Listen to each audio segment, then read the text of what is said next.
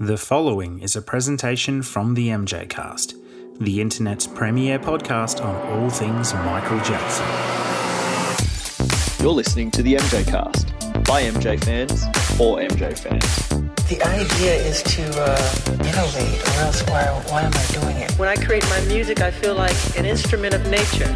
You let it create itself, really. I know I do. And I love to entertain. That's that's one of my favorite things.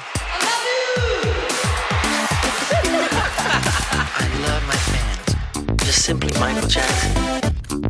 Welcome to the MJ Cast, your source of news and discussion on the King of Pop. And welcome to episode 25 of the MJ Cast. It's Saturday, the 27th of February. My name's Jamon Bull, and I'm here with my co host Q for a great episode full of lots of news and interesting discussion around Michael Jackson.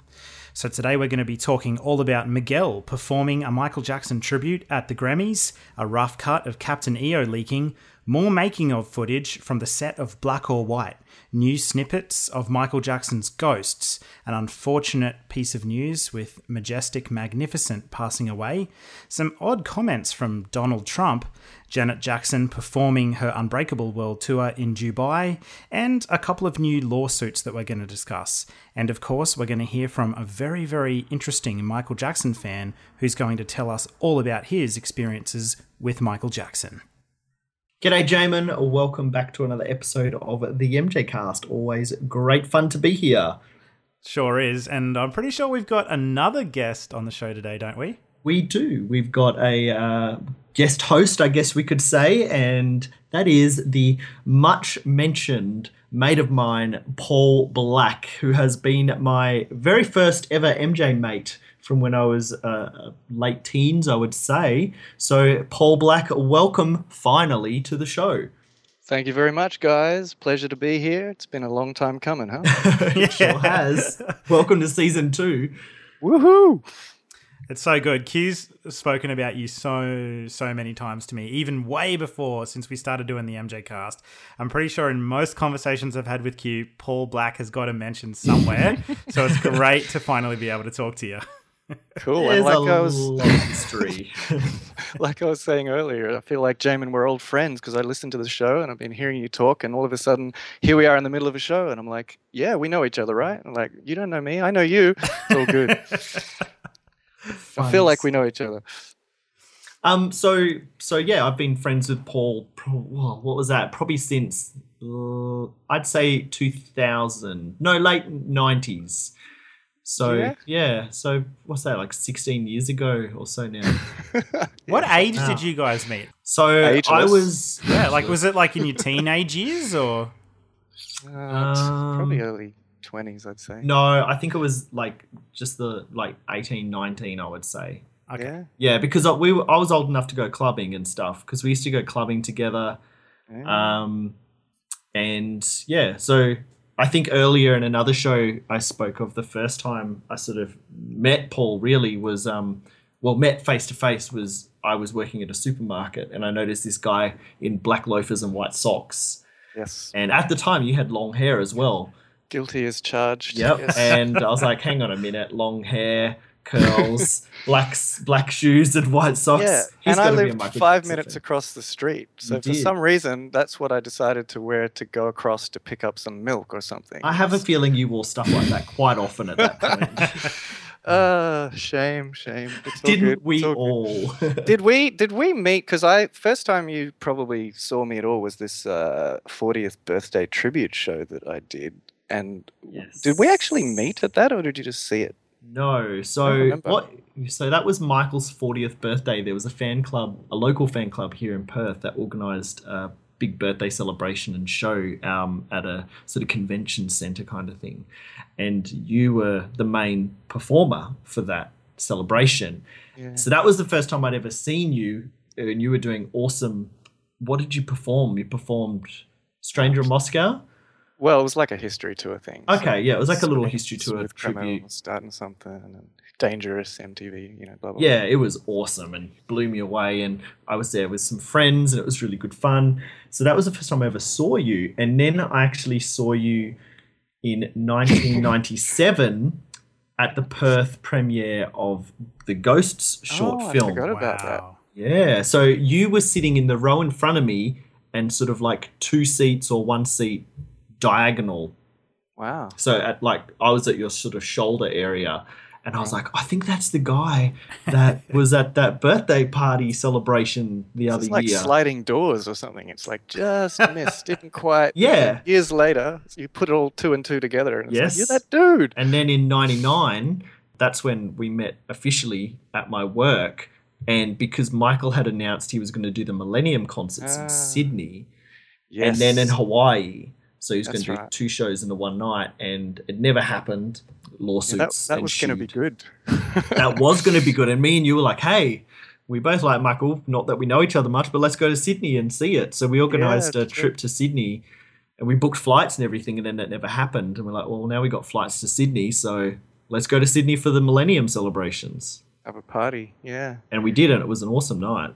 it's cool. Yeah. So that's how we became friends. There you go. And then, yeah, Do you want to tell um, listeners a bit how you became a fan, Paul? Yeah, sure. Um, yeah, so I guess I've been a fan most of my life, I guess. I, I'd go right back to 1983, where I was about five years old, maybe, uh, give or take. And uh, everyone was Michael Jackson crazy then. So it was just like hard to ignore. But as even as a five year old kid, I remember I had all the bubblegum cards that used to collect. All the kids were kind of trading the cards. I remember the kid down the street had the making of Thriller video, and we went over his house and watched it. And it was like it was cool. It was the coolest thing. I even remember on some dress up day at school, I, I wanted to go as Michael Jackson, and I had some leather jacket or whatever, and I was like, "Yeah, I'm going as Michael Jackson." My dad was like, "No, you're not." I'm like, "Why not?" Like, I don't know why, but he didn't think that was a good idea. So he said, "No, you're going as as Face from the A Team, if anyone remembers that show." But I'm like, "No, I'm just gonna. I'm, I'm Michael Jackson. Take it or leave it."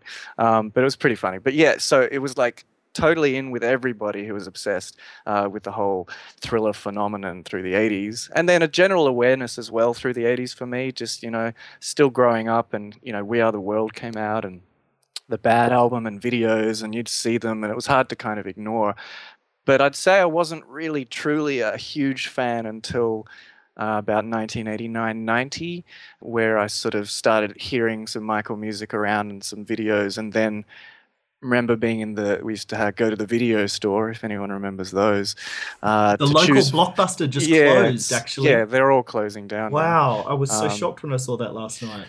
So it's a bit of like yeah, retro kind of a kind of a vibe. But yeah, I remember being in there with my family, and I saw Moonwalker on the shelf, and I'm like, oh, let's get this. And my family's going, no, what do we get that for? What is that? And no one wanted to get it, and I said, I'm getting it. Uh, and somehow I convinced them to get it. So we we took it back, and I watched it, and I just loved it. Um, Man in the Mirror, just that's what got me. I think that's the moment where I became a fan. Just seeing the impact he had on all of these people and the screaming fans, and he was just singing, and just the way he sort of looked and sounded, and there was just a vibe created the way they've put together the opening of Moonwalker with that Man in the Mirror footage and everything to just sum up who he is and what he does for the world and how he feels about everything and how people respond to him. I just I'm getting chills now just thinking about it. But it was just that moment I was like, wow, who is this? I even remember thinking because I knew Elvis Presley, and I knew he was like the, the the king, you know, in most people's eyes. And I'd heard of him, and I remember thinking, wow, this guy's this is like Elvis, but for me, just cool, just like more cool, just awesome. This is amazing, and I just completely fell in love with the music and just the whole thing. Um, and then yeah, just watched that whole thing over and over and over. And I, st- I still remember my mum about 20 minutes in or 30 minutes into Moonwalker is like, this is not a movie. What is this? this is just a bunch of videos. Yeah. I'm like, no, no, there's a movie. It's coming. It's coming. Um, It's a little bit disjointed in the first half, but it yeah, but. I was just like, but this is awesome. So yeah, completely yeah, fell in love with it. Love Moonwalker to this day. And they had that screening um, a few months back for his birthday uh, here in Sydney at the Orpheum. So we got to see it on the big screen. It was magic, you know, just the opening and the whole thing. So um, pretty much fell in love there. And then I just rented the making of Thriller and this thing called The Legend Continues, which some of you might know used to be in the video store as well. Such a good video. Um, and then yeah, just buying albums and cassettes and magazines and the whole thing, which led up to the release of Dangerous. So when Dangerous came out, that was the first album where I was actually already a desperate fan waiting to hear that album. And just, yeah, it was amazing. And yeah, ended up becoming a huge fan, had a huge, massive Michael Jackson collection. Uh, a lot of which I don't have anymore, having kind of moved and lived overseas in That's LA. okay. Remember, you sold most of it to me. I was going to say it has a good home. Yeah. Most of it's hanging around Q probably as we speak. Um, you've got a lot of that stuff. It's, it has a good home, so I can go and visit it whenever I kind Absolutely. of feel. Um, yeah, so basically that was the deal, and became a, a bit of a tribute art, artist as well, and um, kind of got into the dancing. I was always into the dancing, and then I started taking it a bit more seriously. We put together a show and some dances, and we did the whole thing. And uh, we'll tell some more stories later, but you know, eventually got to meet Michael and, and perform for him a little bit and dance um, for him, and yeah, just enjoyed the the um, tribute artist type vibe for a while, and that led to eventually doing my own kind of music, singer songwriter, did an album, and kind of uh, took that path as well. And um, yeah, was very fortunate to see Michael in concert on the History Tour and meet him a few times, and plenty of stories there that we'll probably cover later on. But uh, that's pretty much uh, how I got to this point. So Exciting Yeah. stuff. What an awesome journey to hear about. Makes me so jealous.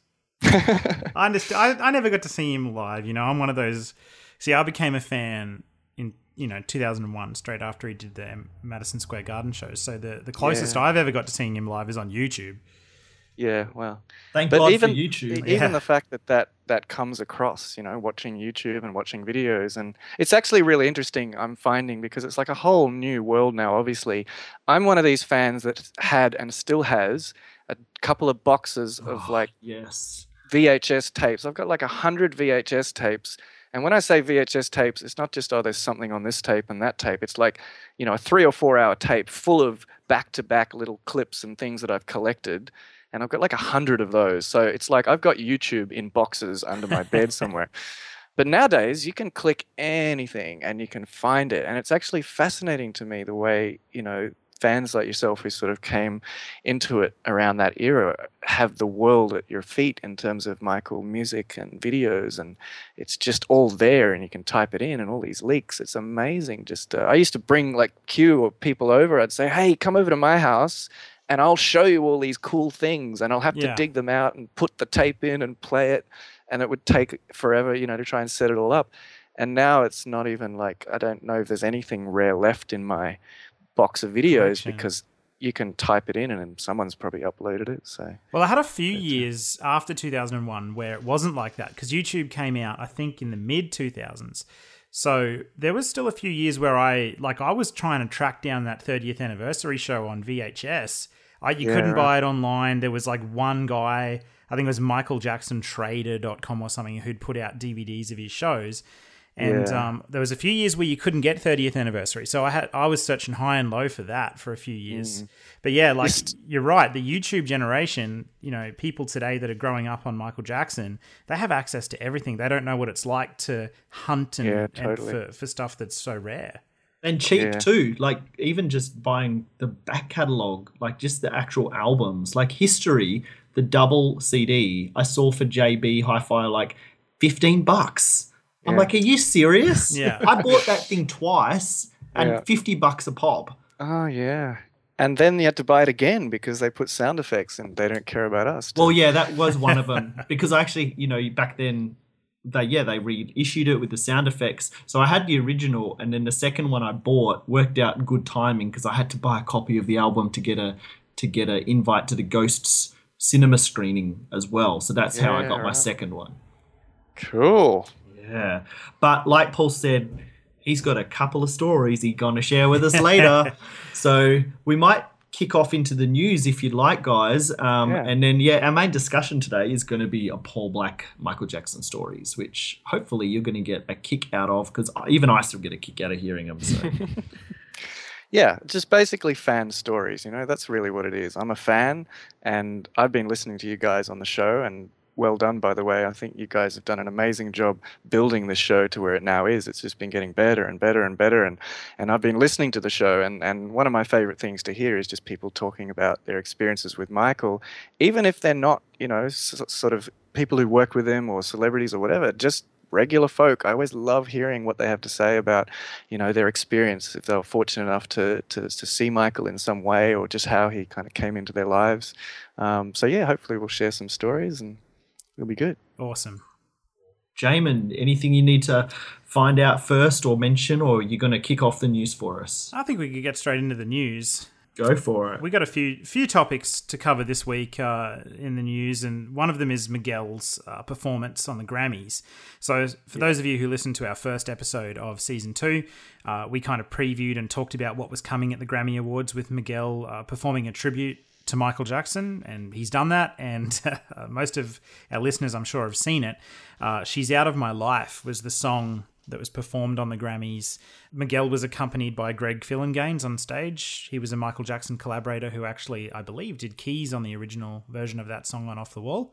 That was pretty cool. It was cool. I liked that he was there. Uh, but I don't know about how you guys felt, but I kind of felt like the performance was a little bit short. Paul, did you It get a was. chance to see the? Yeah, yeah. I actually, because the clip I watched kind of glitched a bit, and I was it repeated a bit, and I thought, did they cut something out of this YouTube version or whatever we were looking at, or is it actually that short? But no, I went back and had a look. I'm like, no, I think it was just that short, very brief. Um, but maybe that's a good thing because you know, do we really want to listen to someone else? Do a five minute version, you know. I think it's like leaving us wanting more and giving us a taste and making us want to hear the real thing or maybe go and listen to the record again. Maybe that's a good thing. I thought he did a good job though. I thought, Yeah. You know. What do you guys think? I think he did a good job, but I was exactly the same. I was like, oh, okay, this is like a little excerpt from it. I'll go find the, the whole thing. And I was like, okay, searching, searching. I was like, nope, okay, this actually was is it. the whole thing. Yep. So that was, yeah, I wasn't expecting it to be so short. Like, in some ways, I'm glad it was so simple. It was just nice, and, and that was just it. It was like him singing the song Yeah, with a well- screen of Michael. You guys were talking the other week in the last show about how oh please let it be tasteful and not Yeah, have and it was. come It was. and I thought it was, yeah. Yeah, it was tasteful. It was just super short, and that made me go, well, yeah. It made it feel like just an off the wall, like re-release promo because it was just really to me Yeah. like like a little ad. Commercial. Yeah. Miguel even said in his speech, he was like, I'm pretty sure he actually said the words, um, like there's a new documentary by Spike Lee on Off the Wall or something like that. Yeah. But he performed very well. Like I don't want to say that it was a bad No. tribute. It was just way shorter than expected, and it felt like a promo ad. But I thought he did a good job. He and certainly did. He was on. He was. He was. You know, on point. I think the vocals were amazing. Um, he's a really great performer and a great singer, and I'm glad that Michael could have been honored in a respectful way like that. Like I, we've seen other performances over the years that have been in tribute to Michael that I think we could agree maybe weren't the most respectful. Whereas this one I felt was really, really tasteful and fun to watch. Yeah. Yeah. Cool. So the next news item, um, guess what? It's another leak. We got a couple of leaks to talk about today, but I thought this would be fun to talk to Paul about as well because Paul's had some experience in the film industry um, when he was over in uh, living in Los Angeles. So the leak that we're speaking of in this case, Ah, a rough cut of Captain EO has leaked. So, Jamon, I might pass it over to Paul Sure. because I know he he'll know the proper terms and things that we may have not got accurate when we spoke about a previous leak. So take Right. away Paul. Yeah, uh, well, yeah, basically I'm sort of a film editor by trade of sorts, you know, like that's what I studied and that's what I did a master's degree in and was working in a little bit uh, in LA trying to work my way in and around and uh, that's what I still do, you know, freelance projects and working and also teaching and training people and stuff like that. Um, so yeah, I kind of know uh, a bit about this, and it's interesting to me watching like uh, this kind of thing because I've seen a lot of this kind of like rough cuts type thing, so I know what to look for. I know what it is. I'm so used to seeing it, um, and that's pretty much what this is. It's basically a rough cut um, where most of the picture. I didn't look at the whole thing in detail visually um, because again, I've seen so many rough cuts. I'm like, I get the idea. I was actually mostly listening to it because to me that's what's interesting. Um, there's there's a, there's a lot of uh, temp, what they call temp stuff in there. So you'll have temp uh, sounds and temp voiceovers. Obviously, the characters hadn't all been recorded, things like that. A lot of the music tracks were not complete either. So they were temp, and you're hearing different things to what you eventually heard uh, in the final film. So to me, that was the most exciting part. Uh, you're probably also like temp effects, so there's effects missing or they're just temp in some way. Um, but uh, for me, what I thought was really cool about it was was just hearing uh, the, the the different sounds and the different uh, things they had in there because they were yet to complete. Because uh, if people don't know much about post production, that's something that happens after the picture edit is done. So they'll decide, okay, this is how we're going to edit it. They'll make all the changes and they'll keep working on it till they're happy with the way it's cut visually. And they go, right, that's the edit. And they call that a picture lock. It's done. And then what they'll do is they'll send that off to the post production departments like the sound mix and the visual effects and final color grading and mastering and all sorts of other stuff, score, etc. So what you're seeing there is basically pretty close to when they were locking the picture and making the picture changes and decisions and uh, and hearing a lot of stuff that was temporary that obviously finally got uh, changed. But uh, what did you guys sort of think? I loved hearing the temp music actually. That little Yeah. that sort of beat that was really cool. Like I expected sort of maybe the character voices, which yeah, they weren't done yet. Um Yeah. Mike I guess Michael's voice was done, that was locked in and that was pretty much what we get to hear in the film. Mm. But I yeah, I really enjoyed the sound of it and I laughed at like the little model of the ship and stuff like that the temporary effects. yeah yeah these days they call it a previs where they actually have like a digital you know cg kind of half framework or at whatever stage the visual effect is at before it gets complete but back then you know you would have like temp models or temp you know cards with sometimes just a thing that says scene missing or something that says you know a description of what the shot's supposed to be blue screens whatever you know it's all in there so Yeah, it was really a lot of fun to watch. I enjoyed it. Uh, it was cool to watch just in terms of learning about the work in progress behind the the movie that would eventually come out. Like Q, I think the most amusing thing for me was seeing those model uh, ships flying around. I think it, at one point in the in the whole thing, there's even a scene where you can see a dude's hand in the shot holding Yes. one of these ships. Yeah, exactly. I'm like, Yeah. oh, geez, I'm glad they, they finished that one off. But yeah, it was uh, it was a lot of fun to watch, and uh, but it gives you a taste of like what like it would have been like you know 20 30 years ago when people are actually making films what you get to look at and how you have to make decisions about how this film will finally be completed without seeing everything and without sort of knowing because you had to wait till it went off to all these other stages to find out what the final product would be. These days with digital, they're getting closer and closer to being able to represent the final product pretty much you know before you make the final decisions of, of locking the picture And in can get- sometimes in camera, like with like the Yeah. And things like yeah and you can see this and you, it's basically trying to make it so that you can see what you're doing the same way on a film set you used to be able to shoot but you could never really see until you processed it in the lab and got the film back and then screened it in a daily screening uh, but now you can see it on set on a monitor. It's the same in post. They're getting to the point where you can uh, see everything and you get pretty close to a really good sound mix and in, in, in Avid or wherever you're cutting on. But it's just, yeah, it's kind of cool looking back and sort of going, wow, how did they even know for sure what it was going to look like? You know, even to the point of like, if people know what like a, a dissolve or a fade between two shots is, you, never could see that when you were cutting on those old sort of uh, moviolas or Steenbecks or whatever. You would basically just mark it with a grease pencil on the film with an X, send it off to the lab, and they would do it. And when you get it back, you'd see what that cross fade or dissolve looks like. But it was a lot of guesswork, and you know, that's the way it's been done for many years. But it's kind of cool to see the way they used to do it and and uh, how the final thing turned out. Yeah. Um, I thought because I've actually read about some of the rough cuts of this film, and I'm sort of glad that it wasn't the version. Apparently, there's a version where Disney have actually pitched Michael's voice a bit deeper. Oh wow, And when he heard it, like he saw like an edit, and he was like, "Well, what's with the voice?" so I'm mhm. glad it wasn't that. Yeah. I'd never heard uh, that before. Wow, I'd never heard that mm. story. He would have sounded like he did on the soup in the when he did the live vocal in the, Super, Bowl. yeah, that was pretty funny. Actually. the children of the world. yeah yeah or or if you if, if you listen to whatever happens or um yeah. or 2000 and watts you know anyway cool what's next All right, so Black or White, one of my favorite Michael Jackson films.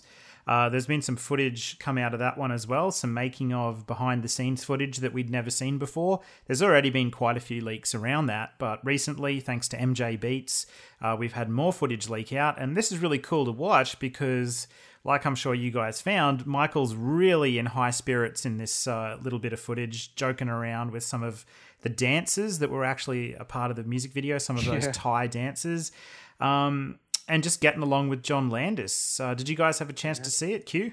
Yeah, loved it. Oh, probably one of my favorite recent leaks. Actually, it's um, Yeah. yeah, it was just really cool. I uh, two things I really loved about it. One, which I think everyone is going to agree on, just seeing Michael in that video. He just looks so handsome, um, so young. Like he really looks young. He looks to me. I really thought, wow, he looks like it's only not been long after the bad video, sort of, Yeah. or the bad era anyway Yeah, yeah. really close. Um, just seeing him laughing and smiling and goofing off, and so that was the one thing I really loved, and yeah, I could just watch that over and over.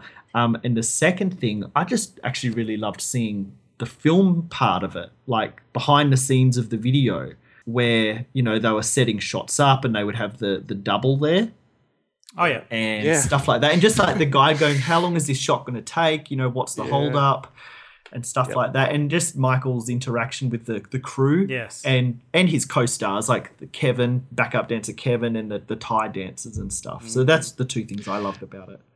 Yeah, I mean, what's cool about it to me as well is that it it's it's uh, raw footage. So it's basically what you're seeing there is when they go and shoot the behind the scenes, they'll just film and they'll have cameras, you know, on tape filming all this stuff. Then later they'll decide if they want to use it and edit it into some kind of behind the scenes thing.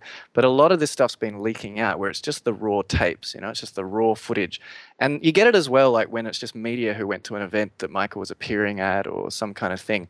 And I love seeing that kind of stuff because you just get to see a bit more of what it was really like to be there.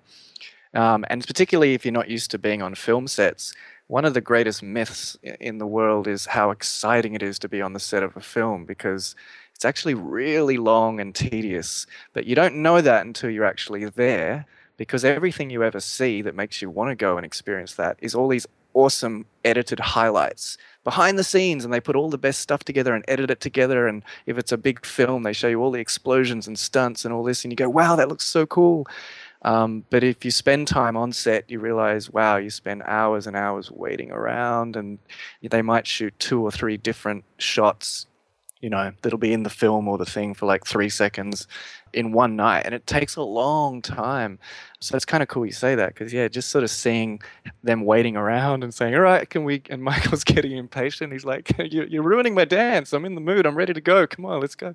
um, it's quite funny actually. There is um, one, Jamon. I know you're a fan of Stranger in Moscow. yeah. Um, have you seen? It was like one of the things I've got in my VHS box of tapes. Uh, there's like an over an hour and ten minutes or something of behind the scenes of uh, Stranger in Moscow video. I have you seen, seen that. that? Is that the one where it's like a whole lot of blue screen and Michael's like drenched in like water? Yeah. Yeah, yeah. That's the footage, and there's a bit of it on YouTube, but there's like an hour or so of it, just raw footage. Um, uh, it- it's just a long, long bit of footage, and and you can just basically you feel like you're just on the set, getting a sense of how long it takes and what they're doing and different setups and stuff like that, which is very cool. Uh, and this one reminded me of that, and I agree with Q. It was like he just looks so happy and just, you know, he looked awesome. And as I've said, I'm I'm a huge fan of of the bad era, sort of like that whole era right up until um, around this time actually, because I sort of thought he looked amazing, and that's kind of my favorite look of his. And uh, he really does look like he's just kind of finished. You know the, the bad tour, you know, in '89 or something. It, it, and I think it was sort of mid probably mid uh, 1991, maybe early 91. I also get the sense that maybe this was an early part of the shoot and that went on for a while, and maybe he came back and shot some more later because he actually looks very different to me. Like the end of the video when he's on on the Statue of Liberty and stuff, I think he just looks a bit different. Well, they actually shot this video twice. uh, from what I've heard. So Right. what we're seeing here, which I don't remember a scene in the video where there is actually all of those dances around Yeah, Michael. Okay, didn't so that's like the sound soundstage grey background, like the the plain background, and just the dancers. Yeah. Um, I think I maybe from uh, dancer Kevin Stea, who who's he speaks to in this video, who's also in the Blood in the Dance Hall video and a few other things. I think. Um, I think he's actually said, well, there was actually two videos because they w- did this one and then they realized, oh, we need to add something to it, and that's when they sort of expanded it and did a lot of the Right. outside shoots, like with the the Indians. Yeah, right. So, yeah, be interesting to learn more about the making of that video, actually. But he looks amazing, right? Yeah, Totally. totally. Just- he looks really fresh and young and happy and excited and positive. Yeah, it's just cool. Like it's just good seeing uncut footage of him and being happy and hanging out and mucking around with John Landis and Yeah. you know. John Landis strikes me as the kind of director that was really good at making Michael Jackson feel comfortable and happy and Yeah. in the mood. Because like the same thing is like evident on the thriller behind the scenes stuff from the thriller yeah, video. Totally.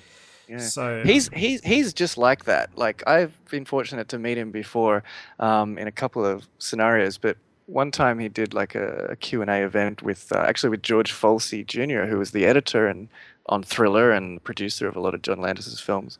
And he's John Landis, he's just like that. Like he's just like a big kid and he just goofs off and he just brings a vibe into the room that is just so much fun. He he just keeps going and going and he won't Yeah. stop and he's just he's like on on energy, energy, energy. And I think that's why Michael had related to him and had so much fun because I could see, you know, from just seeing John Landis the way he would be and the way he'd interact and talk to you and stuff, that that would be totally something that Michael would sort of uh, want to collaborate with that kind of person because it's not someone who's like serious and just kind of trying to be so professional in a, in a boring kind of way. It's like someone who's having fun and goofing off, which clearly, you know, is Michael's thing. So it was awesome. like in the thriller video, do you remember the bit where it's like behind the scenes stuff where John Landis like picks Michael Jackson up and Yeah. turns him upside down? Yeah. Like I can't yep. imagine too many film directors would have the balls to do that on Yeah, set. Francis Like- Ford Coppola wasn't doing that to Michael. No, no, no. totally. Yeah, and I always remember from the end of making Michael Jackson thriller, like, you know, that this is Michael Jackson. This is Michael Jackson's foot. Now watch. and he's tickling him on the sock. He's like, foot, Michael? And Michael's like, don't stop. don't stop It's, it's hilarious. And that's the end of the video. It's it's awesome. They sound like they had so much fun. So that's a great leak. That's one of the better ones, like you say. definitely. Uh, the I guess the next leaks we'll speak of are some more ghosts leak. Um, the I'm actually trying to remember if I've seen all of these now. Um, so the one I, I definitely remember watching is a very short one, and the only difference really it was like a sort of like a little clip of parts of the dance sequence, and there's some new ad libs that we haven't heard before. Yeah, that seemed like it was just, you know, a, an audio sample that they just put some video over the top of. Yeah, I don't know if it was necessarily ever like that was the video, cool ad libs though. but yeah, sweet. Love that kind of stuff. I don't know where that came from, but yeah, I thought that was. Was cool. that a MJ Beats one as well, Jamon? Yeah, I think it was MJ Beats. Uh, they're leaking most of the stuff these days, but I agree with you guys. I think it was pretty much video we've mostly seen before, or definitely have seen before, and then just new audio, sort of over the top of different ad libs that he would have recorded in the studio for um, Too Bad. Yeah. But um, it sounds great, and I really enjoyed watching it. It only goes for like seven seconds or something like that. It's quite short, but it's What's the other ghost leak? Because I'm trying to remember if I've actually watched it. Well, this is the longer one, and this is the one where he's in front of a um, green screen doing motion capture for the skeleton Oh, sequence. of course. Yeah, I did Um, watch that. It's really interesting watching him because you know this is the last. You know, this is probably the last music video or short film that Michael was involved in uh, before the Invincible era. And as we know, the Invincible era videos were kind of a little bit more pared back and and that kind of thing. But this one was all guns blazing, technological, massive budget, motion capture mm. craziness. So it's cool to mm. see Michael on the cutting edge of technology experimenting with this kind of stuff. It just makes me think because yeah, a lot of this stuff's been coming out, but we've been waiting for a long time, obviously, for like a Blu-ray or something of, Oh, of Ghost. yes. But it just makes you think, how amazing could they put out like a box set or something? There seems to be so much footage out there of behind the scenes and the original '93 version or whatever it was. Uh, was that '90? 92, 93. Yeah. Uh, was it 91 even? Pretty, I think it was Um, 93. I'm pretty sure 93. Yeah. Yeah. But but like there's so much footage out there of the behind the scenes and there's at least two official making ofs. There's like a 10 minute one and then there's like a 30 minute one Mm. um, that have been broadcast before and and there's two different versions of the film. There's the original cut which Q and I saw and was at the premiere um, here, which we'll talk about more later. Um, and that was my favorite version of the film because it was just like he was kind of rocking out to the, to the grooves based on Too Bad, but it fit, and there was sound effects, and you know, Michael with ow and this and he he blah blah blah, and it was awesome. And then just for what I feel like is marketing purposes, when they released the box set and the Blood on the Dance Floor record, they're like, okay, well we got to put some of the songs in, and they just dumped these songs over the top. So they put whatever it was, was it is it scary and and Ghosts. and ghosts over the top, and didn't doesn't fit at all to me. Well, I think Ghosts Um, was in the credits of the first yeah, film. it was. We'll talk about that later too. Yeah. Um, but yeah, but uh, it, it's uh, so there's all these different versions of the film. Well, two different versions, but all these different various incarnations of behind the scenes footage. They could do an awesome, and I guess with Captain EO too as well. yeah, like well, like- that leak that with the rough cut and behind the scenes making ofs, they could Yeah. totally put together incredible, like you know, just jam packed sets that yeah, I think there wouldn't be many fans that would not be happy to pay for. and Thriller. Let's not Thriller, forget Thriller. yeah, which thriller, still- everything. still could you know they, they keep talking i remember actually talking to george folsey jr who is this uh, the editor and producer on thriller and this was mm, 2010 i think uh, and he was like yeah yeah we're going to release it in 3d we're converting it it's all going to happen in theaters and everything and there's going to be a re-release um, still hasn't happened but there was talk about that recently wasn't there that they're Yeah. going to do some kind of thing but we're still waiting Still waiting. I know they do a lot of experimentation behind the scenes, like we kind of said on our Christmas special. Um, you know, we've made no secret of knowing that that the estate and uh, Sony Music experimented with creating a 3D version of the History Tour. And the, Yeah. the person that I know who's seen footage from that says it's one of the most incredible things they've ever seen in their in their life. So we know they experiment and, and, and commission people to work on these products, but they don't all come out. In fact, I don't think any of the really high quality audiovisual ones have. It's a shame because I mean, just to throw it out there, I know you guys talk about this a lot, but my favorite thing in the world is high definition footage of Michael Jackson doing what Michael Jackson does best. Like all the other stuff that comes out, whatever, but that's really where my heart is, is just seeing him at his best doing what he does in the best quality possible. And my giant box of VHS tapes I had a catalog of everything detailed of what was on every tape and it would have a quality rating and that was always the holy grail was to get it in better quality. Yes. because back back in those days the only way you could get footage was to connect with other fans around the world and say all right well I've got this and this this is my list. What have you got? And you'd compare and you'd copy tapes for each other and send them in the mail and you'd get a tape from you know Germany or somewhere, and you'd be like, "Oh, cool!" And it's got all these bits of footage that they had. But every time someone does that, you lose a generation of quality to the point where some footage is black and white, flicking in and out of color if it's really rare and it's been copied a hundred times. I can't tell you how many versions of Captain EO I had like that. You know, in the in the '90s, it's like here's Captain EO, and it's like all flickery and almost lost color. And so to see it in high definition all of these amazing things is just that's my holy grail dream is to to see it all and there's been so little that's actually come out it's in an high exciting quality let alone blu-ray It's an high def. exciting time to be a Michael Jackson fan because that, that that's on the horizon. Like you can pretty much count on one hand the amount of projects that have come out in HD. We've had Moonwalker, This Is It. Uh, you know, that's you i'd know, say i'd say there's been moonwalker because i'm talking about stuff that you know is Michael of its era yeah. and and we've never seen in high quality stuff that was shot recently doesn't really count to me you know? Yeah, I would like to see Thriller in high definition because we know that one exists in a widescreen, Yeah. uh, 35 millimeter film version. Yeah. So bring it yeah, on. Yeah, and and I'm not sure um, if we're talking about this later or not. Um, but you know, just watching the the off the wall documentary. I know you guys spoke about this last week or whenever that was. Um, just seeing that triumph tour footage, it's like, well, you have it.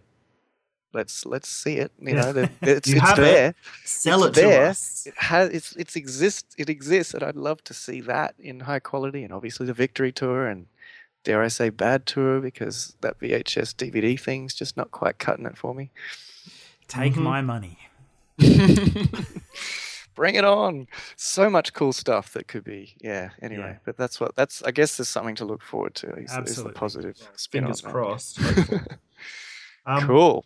We might, um, at the end of the news, just really quickly talk about the off the wall thing because you saw it in a cinema recently. But we'll we'll wrap up the news Yeah. hopefully soon. We'll power on through. We have a little bit of sad news. Um, Jackson family friend, uh, Majestik, magnificent, was a magician. Um, and yeah, he worked with uh, Muhammad Ali, Michael Jackson, um, and was a friend of the family for quite a while. Passed away from cancer, so that was sad news, and I think unexpected as well. Yeah, it was really sad to hear about, and uh, because I know that you know he was very close to the Jackson family, and he's in a lot of that footage that's come out of them, especially since Michael passed away. Uh, so, so oh, it's always sad to hear about when someone passes away. Um, you know, especially when it's somebody that's close to the to the Jackson family, because we know that they've already experienced such great loss um, already. So it is difficult to hear. Um, yeah, but he uh, he did. I, I don't know much more about him in terms of what he did for Michael because he, in a lot of interviews, I've heard him say that he was Michael's personal magician. Paul, do you know anything about Majestik Magnificent and what his role was? No, not really. Um, I'm, I mean, I, I'm aware that he always had certain people that would come to Neverland and magicians and stuff that would entertain the kids, and you know, I assume that he's one of those, um, or the main guy, you know, and, and would have come and and every time he needed a magician to come to any of the times he'd have, you know, lots of people come for you know sick children, etc. And you know, he'd have those times where he'd get a whole bunch of them all come in, you know, on a bus from somewhere. I, I assume that he was part of that kind of thing. I'm not sure how far back it goes, but I guess uh, do, do you know anything, Q? Like where what their relationship was, or where it Um, started, or No, I don't know if he had any connection with the Jacksons back at Havenhurst Encino times, maybe. Like I think he might have because he's really he was really super close friends with Joe Jackson. I think he was more Yeah, so a friend of yeah, the yeah. Jacksons than actually Michael personally, even though he Yeah, did I think so. perform for Michael. Yeah, I probably, right? Well, that makes sense because wasn't didn't they say it was it Catherine or someone was paying uh, for all his medical expenses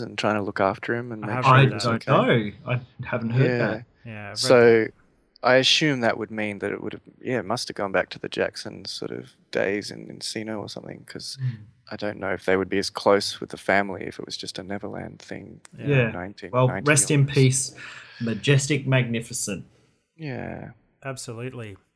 Moving on to a little bit of uh, interesting news. In the past couple of weeks, we've had Donald Trump talk about Michael Controversy. Jackson. Controversy. Oh my god. Donny. So yeah, he uh, he's been on the news talking about Michael. I think he did an interview. I can't remember with who. It was on CNN, but uh, he was talking about um, knowing Michael Jackson and had a few interesting things to say. Things we've all heard before. If you've ever opened up a tabloid magazine, you would have heard it. Things about plastic surgery, blah blah blah. But Donald Trump decided to go on CNN and say that he was really close friends with Michael Jackson. But instead of keeping the interview positive and about his time hanging out with Michael, he decided to talk about Michael uh, apparently losing all of his confidence due to bad plastic surgery. And, And his uh, talent, right? Yeah, and his talent. And I, I just personally felt, I don't know what you guys thought, but I felt that was really, really distasteful and not true. And also, just why would you say that? Like, but I guess that's the thing with a lot of what Donald Trump says. He's running a, you know, a very positive and uplifting political campaign at the moment, so I'm sure this fit right in.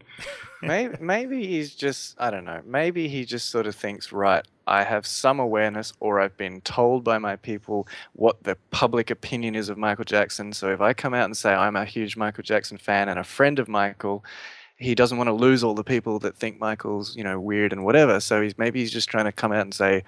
Yeah, but obviously, yeah, I still think he's weird like all you do. But uh, you know, maybe he's just trying to be very political about it and not sort of, you know, corner himself into into into you know losing votes perhaps maybe that's what it is but yeah it was a bit off But, uh, And that's was. politics. It was off, and I think one of the Jackson family members actually noticed how off it was and even put some tweets out. I think Jermaine Jackson said a couple of things that I think Q, you know a little bit more than me about what Jermaine said. Oh my god, I haven't got it in front of me, but I think it was a series of at least three tweets where Jermaine like stood up for his brother. Um, I'm just which loading he- it up which he now, does. Um, and yeah, it was like, you know, why would Donald need to say this at all? And then he said something about Michael was, um, you know, I th- I've actually got it here. He says Jermaine calls that a BS theory and tweeted Michael's confidence was affected by the pressures, injustice, and vitriol of external circumstances. Period. Yeah, exactly. Yeah, and if he, I guess, if he's really a close friend as he says he is, you know, then maybe he would think carefully about what he says or what would be respectful. I've got a feeling friend. Donald Trump is not thinking carefully about anything he's saying and is not trying to be respectful about anything. And just a little hot tip, America. What the hell? Like, is this a? Is this a? Are you guys doing a reality show that none of us know about? Because Oh, is this a real thing that people are considering voting for someone like that to be president of the free world? Are you serious? Like, Q rant time. Just don't, because Yeah. you're gonna fuck it all up. You're gonna blow us all up with your stupid president, with his just awful opinions and nothing based on facts. And oh my god! So hot tip, America, don't. just don't. Don't even go there. Yeah, I'm not touching that one. Oh, that was yeah, a good rant. credibility, huh? Oh Lord, heavens Uh, above. moving Moving on. yeah. So Janet Jackson, she on her uh, Unbreakable World Tour, uh, of course, that would include Dubai, and she will be doing her Unbreakable World Tour concert as part of the Dubai World Cup, which is not the Football World Cup. It is a uh, prestigious horse race in Dubai. You see, I couldn't figure that out. Are they saying that she's doing an appearance at this, you know, sporting event, or is it she's doing the whole tour concert as part of it, or Yes. Yeah. or how does that work? So she's turning up there and she's performing at the Apron or Apron Views concert stage at 10 p.m. following the actual horse racing cup event thingy, and she's doing the uh-huh. whole Unbreakable show there. Um, I don't Sure. know. I don't know if you have to pay to go or whether you get to go for free if you already went to the horse race No, thing. I think it's uh, if you're a ticket holder for the horse race. I think that is. Uh, I think could be wrong. Check our pretty show good. notes. Check the article. it's check the show notes. Horse and- racing with special guest Janet Jackson. pay for the horses great. and get Janet. It's great. Yeah, that's that's hilarious. But no, lucky for them. Yeah. It kind of it kind of reminds me of the whole Royal Brunei concert that Michael did in in '96, where it was sort of like he's going to go and do a concert, but it's sort of this one-off thing, and it's sort of is it going to be the full show or is it going to be that? I Um, think this is the whole thing. I think it was. Is it a scheduled concert or is it an additional concert? But I think it is part of the current leg of the tour. Well, it's co- it's being called its own leg. If you read her Okay. press release, it's um, described as uh, a different leg of the tour, even though it's only one show. But it's I, you know what I think it is really. You know how sometimes artists like do a few concerts um, in a location, kind of like as a test before they go on their major leg of Yeah, that right. tour. Like I think Michael used to do that in. Um, I think his Japan shows were often considered like the start of a bigger leg. Yeah.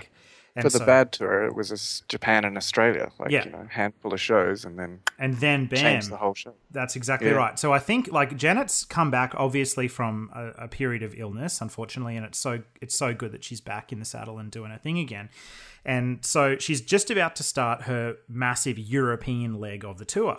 And this is the only show that happens prior to that. So if I had to guess, I would say she's doing the Dubai thing as more of a let's get, the band back back, together, the dancers together, Yeah. let's do a show before we actually go on the European League. If I had to guess and speculate. But yeah. Oh, that's exciting. I, I love Janet. I'm yeah, big Janet fan as well, and saw her on the Velvet Rope tour, which was amazing, absolutely amazing. Uh, that was my favorite show she ever did. Um, it was just so good. It was just after the history tour, so I think she'd sort of seen what Michael had done and was like, let me try and top it, give a bit of healthy competition, and and and it was just the best show I thought of her entire career. It was phenomenal. So hope she ah. comes back to Australia. please, please. Janet, come to Australia. Oh, I'll be there. Because by the time she gets here, like seriously, we'll have a kick-ass show because it'll be like the, the fifth leg of the tour. Yeah. Absolutely. Yep. No, Bring it sweet. on. I've always said like the the two artists that I got to see before I die. Is I want to see Janet Jackson and I want to see Prince. And Prince Are we gonna came, open that? Yep. and I'm living way out in the bush, so I couldn't exactly go to that. But I know, Could have jumped on a plane, dude. I know, I know. I just, oh my god, I know. I almost jumped on a plane to Perth to go and see an extra Prince show because he's so awesome. But you know, we'll talk about that later. Yeah, yeah. Um, Let's do these Yeah. last two news items. two to go. Cool. Okay, so the Michael Jackson estate is suing someone. Surprise. Oh, Um, Oh so basically, they found a website called kingofpop.com. Um, and they're suing them because it's not a Michael Jackson site; it's actually a popcorn site. this is can- awesome. so you can go there and actually buy popcorn, um, which is branded Yeah. as King of Pop. And the Michael Jackson estate's upset about that, so they're suing them because I guess they're saying that that's taking away from, you know, Michael Jackson's brand as the King of Pop. I don't know. you're not using it. it used to be a fan site. Like before a few years ago, it was actually a fan site. That shut down. The popcorn guys bought it, and now there you go. The estate's upset. well, understandably so, I guess. But uh, They weren't Yeah. using it. Like if they really wanted it, they could have bought the damn website and copyrighted King of Pop and all of that stuff and be using it in merchandise and products. But they're not. So very true. Uh, it's pretty funny though. I mean, is. It's, it's it's very clear that it's like, what do people think of when you say King of Pop? It's like it's gonna help their marketing, obviously, but uh, But it doesn't It's have just- image or yeah, it's, on it's the not like they're even it? trying. They're just using it as a name. Yeah. You got to go. understand why the estate would be upset, but it's just kind of funny to me. You guys, have you guys mean, read the TMZ article about it, or? I try Yeah, I not to think give so. TMZ as many clues. Okay, but I've read it, and it is some of the worst writing I've seen. It's got they actually use some of the worst jokes. They say um they use they even say this. Okay, MJ's estate has set its sights on kingofpop.com, a website that popped up in 2012. That's oh, awesome. Oh my god. But the, basically, they go on to say they say the estate claims uh, the site tried to defend its use of the popular MJ moniker by saying the word "pop" is a nickname for uh, popcorn Soda. products. The estate says that's BS because pop is only a nickname for soda. Yeah. uh, it's good to see that they're really targeting and focusing their energy on the big issues here. Yeah. You know, it's like who can we sue that's really not doing justice to the to the to the legacy of Michael Jackson? This confectionery company Yeah, that's yeah, trying to sell popcorn. Let's really, yeah, that's a big deal. It's quite amusing, I find. Like but, uh, Sil Mortilla, when Sil came on the show, told us about some story about the Michael Jackson estate suing a tea towel company from Asia that put out like Michael Jackson tea towels. Let's not sue Eddie Cascio or someone like that. Let's sue tea towel companies and popcorn companies. there oh my go. god! Exactly. All right. Oh, good times. All right. Moving on. does that lead us? Yes. So uh, another lawsuit. This time the estate's getting sued. um, there's actually a Quincy Jones. By a popcorn company. By- nice. Um, no, this is Quincy Jones, legendary uh, record producer who obviously worked on Off the Wall, Thriller, and Bad, has decided to uh, sue the Michael Jackson estate and Sony Music. This was a lawsuit that was filed back in 2013, all stemming from uh, the, I guess you could call it a documentary uh, film, This Is It. Uh, which came out in I think oh geez I'm trying to remember now was it it was 2009 wasn't it it was it was pretty soon after Michael passed away Yeah. Yep. about October. Yeah, yeah, about October. So that film came out in 2009. Obviously, had a bunch of songs on it. Michael Jackson performing them in uh, a rehearsal setting. Uh, songs from Thriller. It had Human Nature, Thriller, Beat It, Billie Jean, Want to Be Starting Something, etc. And uh, basically, those songs were, as we know from seeing the film, edited quite heavily. It wasn't just the live audio from the rehearsals. There was a lot of other audio mixed in there. For example, like um, you know, like uh, like a lot vocals from tours that had happened that Michael performed in that were taken and spliced in as Michael's actual vocals and things like that. And anyway, Quincy Jones has really got his nose out of joint about this, and rightly so, I think, because he's suing the estate and saying that hey. Um, the songs that I co-wrote and I worked on, or, or sorry, I shouldn't say co-wrote, but you know, produced Produced. that um that are yeah arranged that are that are on that that album and were used in the movie i've seen no monetary gain from at all Uh, not only that, but the uh, as we know, the songs were heavily, heavily edited to be not what they were at all in rehearsals. And uh, part of Quincy Jones's original contract stated that if any serious edits were to happen on his songs that were eventually put out as a Michael Jackson product, he would need to have the first opportunity to actually edit those songs to protect his intellectual property um, which didn't happen. So he's suing them for over $10 million. And we've just heard that Judge Michael Stern has said that the, uh, the case will go to trial mid year. Wow. So, Paul, what are your thoughts on this?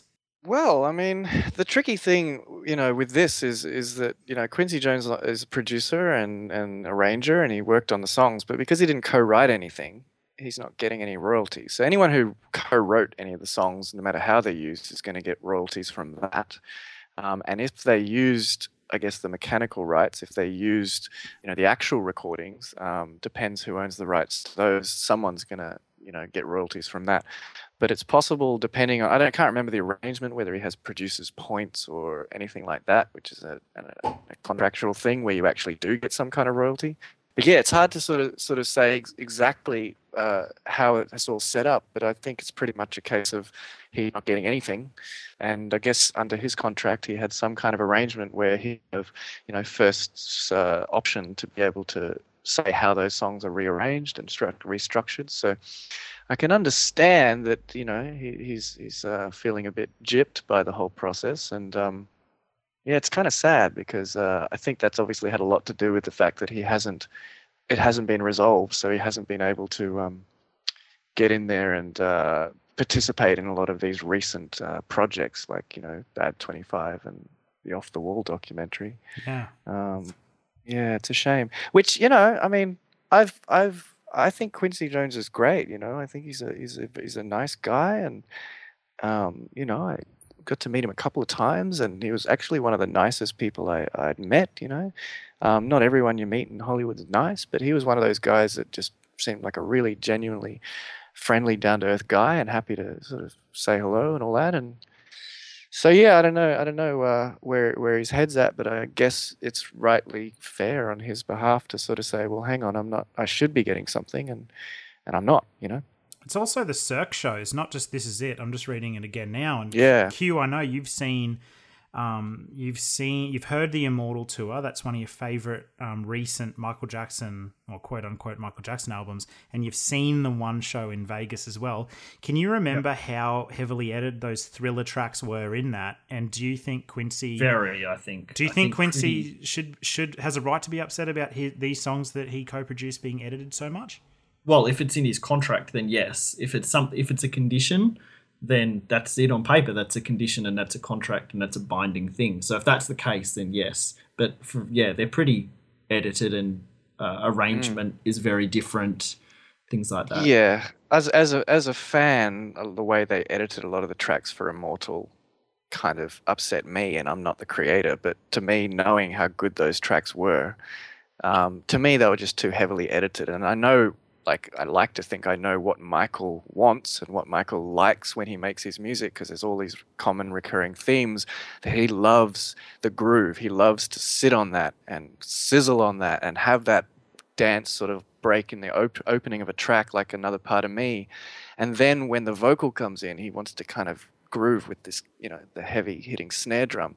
And, you know, they'd start a song like another part of me and all of a sudden drop out all the drum, go straight into the vocal and there's just no groove there and and then they chop all the best parts out or eh, yeah so i was a bit frustrated with the way they did that anyway. So i can imagine being quincy jones having spent all of that time and energy to make this masterpiece with michael hearing that wouldn't surprise me if he's like what have you done to our tracks? You know so i could yeah. kind of see it from that point of view. That's a good point because when you think about the other cirque show that's taken off uh, you know to an astronomical level the Beatles love, uh, that uh, that show, I'm pretty sure the album was put together by George Martin, the, the Beatles producer. So he was actively working on his own songs that he worked on with the Beatles. Quincy wasn't given that opportunity for Cirque. Which again is probably all to do with with the fact that this is going on with these unresolved lawsuits that he hasn't been involved in anything since the special editions of, of Off the Wall and Thriller and and Bad back in 2001 or whatever that was. And that's the news. Cool. There we go. So, seg- I guess we can sort of segue into real quick discussion on the uh, Off the Wall release because it's now been officially released. It's in stores, Or is it? sort of. So, Paul, you gave me some little feedback Uh. about trying to find it in the stores. Yeah, I mean, I figure, like, I mean, Bad 25 when it came out, like, when I went into JB Hi Fi, our store here in Australia, still have some record stores, uh, you'd come in and it would be right at the front there, and you had the choices of which version you wanted to get and all of that. Um, so, yeah, I, I, um, I actually went to a screening the night before, which was this premiere VIP screening, uh, so, so they said. Um, uh, and they actually handed out the, the DVD copy, and I kind of, I'm a bit of a Blu ray fanatic, so I was planning on getting the Blu ray. So I was like, well, that's nice, but I really, really would rather have the Blu ray, mostly for the archive footage to have it in the highest master possible. Um, so I thought, right, the next day when it comes out, I'll, I'll pop into the store, I'll go in and, uh, and I'll pick it up. And uh, yeah, I couldn't find it anywhere for a start, and uh, it wasn't anywhere I could, could see. And then eventually I'd find the, the small little J section in CDs, which is not a very big section for CDs anymore. And uh, they had it there, but only the DVD version. They had about four copies. I was like, okay. Looked on the Blu ray section, couldn't find it anywhere. So I went to the counter and asked, you know, and they said, oh, you know, have you got the Blu ray version? They didn't seem to know what I was talking about or what it was. And they kept going, what's the album again? Off the wall? Okay. Typing it in the computer. Oh my god! Uh, they said, "Oh yeah, no, no, we don't have the Blu-ray uh, version." I'm like, "Well, it was released today, so it should be, isn't it? Like, you know, shouldn't it be? You have copies?" I said, "Uh, no. Oh, we had one. Yeah, we. I think we must have sold that earlier today. Uh, okay. What? A, uh, oh, but let me check other stores." And like, yeah, this other store has three copies, um, but they're closed. So, uh, so it was just this like, uh, okay, big big launch. You know, like I would assume that you know Sony or whoever would be like looking to market this and promote this in a way that would, um, you know, at least make it available uh, to people or try and get people's attention. But you really had to look for it. And uh, the Blu-ray, I couldn't even get it. So I mean, you can order it online, I guess. But I'm just a big fan of walking into a store when something gets released, as I've always done through the years with Michael. And there's a bit of a buzz about going into the store to get the new Michael, whatever it is. Um, not as much buzz these days because of the type of products, but at the same time, you know, take what I can get. And uh, yeah, it just didn't seem like they were really, you know, it was a very soft release, I would say. Yeah. Definitely. Mm. And it's kind of uh, Disappointing. yeah, the, yeah, yeah, and even the, the sorry, the screening the night before, there was hardly anyone there. It was very low key. Yeah, it was a bit disappointing, really. Like, I Was just it good thought- seeing the film on big screen though? Yeah, I mean, i- it was great to see the archive footage and mostly the Triumph Tour stuff because he was just on fire, and that's that's yeah, he was totally rising to his best, and maybe even that was his best. It's hard to sort of say. Uh, I always thought that the Bad Tour, like the early part of the Bad Tour, even though everyone loves the the, the '88 sort of second leg, which I always did as well, that I'd never really seen it. Now that I've seen it, I actually prefer like the Japan show because it's just pure 100% live, raw, amazing. It's less kind of trying to work in all the logistics and technology and, dare I say, lip syncing and so on and so forth. But Triumph Tour, he was phenomenal. And then Victory Tour, he was Yeah. also phenomenal. But I kind of think Triumph was more pure, more amazing, just talent, talent, talent with less gimmick. So I would love to see that whole show, as we said, in, in HD. Um, but it was great seeing it on the big screen. Uh, even the talking heads were better on a big screen. Because I know we didn't go to see Talking Heads, but if you guys are watching it on YouTube or on, on computer screen or whatever, it's like, yeah, whatever. But when you see it on a big screen, even the talking heads were kind of cool to see on a big screen. It felt more like you were in a, engaged in some kind of uh, presentation that was better than just watching it on, on a small screen. So I guess it was worth it in that regard.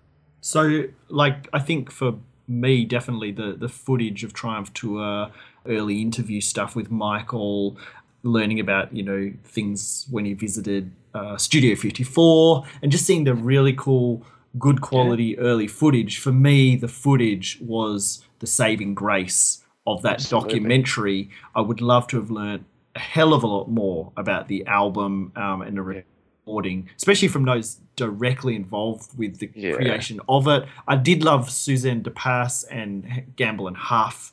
There were a few really good talking heads, but what overall, just in a nutshell, what did you think of the the Spike Lee documentary? Yeah, I mean, you guys pretty much covered most of this in the last show, and I agree with a lot of the things that were being said. It, it essentially is interviewing a bunch of people who heard the album and thought it was great. You know, there wasn't really much in depth behind the scenes of what it was really like being in the studio recording those songs, things that you didn't know about. Oh, did you know when we did this track? you know, we did whatever and we had to get, you know, whatever in the studio and we set it up in a certain way to get that sound. There was a lot more you'll recall in, in the Bad 25 where they were talking about Michael performing on a platform to get a vocal sound and and how, you know, and, and Siedah talking about the song Man in the Mirror and bringing it. There was a lot more of what it was like to create that album.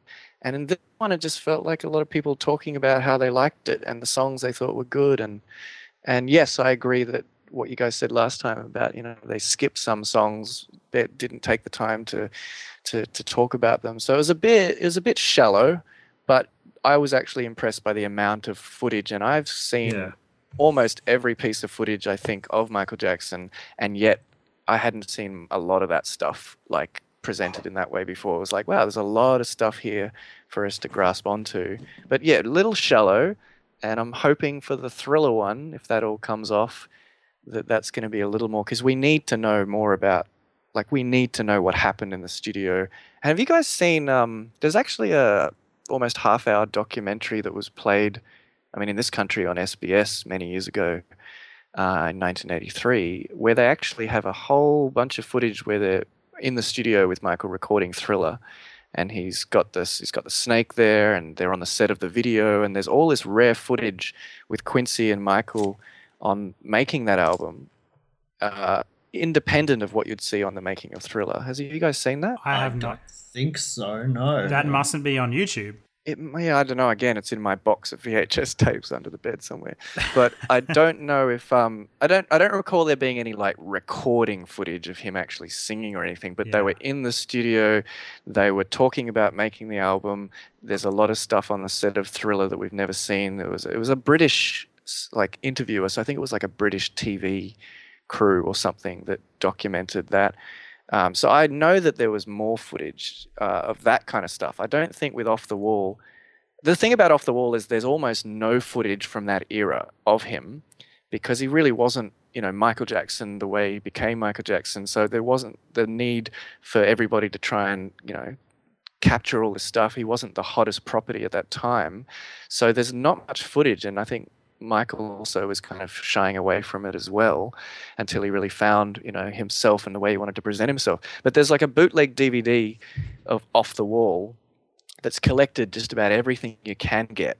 And there's not a lot on there. There's there's uh, some stuff from an American Music Awards, which is quite cool. There's stuff of him with Diana Ross performing uh, a Oh, show. Yeah. They used a little bit of that in the doco, but no sound from it. He did about four songs. Rock with You sang it with her, and he and He's on down the road and stuff like that that. was cool. Um, and then Triumph Tour and the Suzuki commercial and, and the video clips, but there's really very little other footage. So I think Hmm.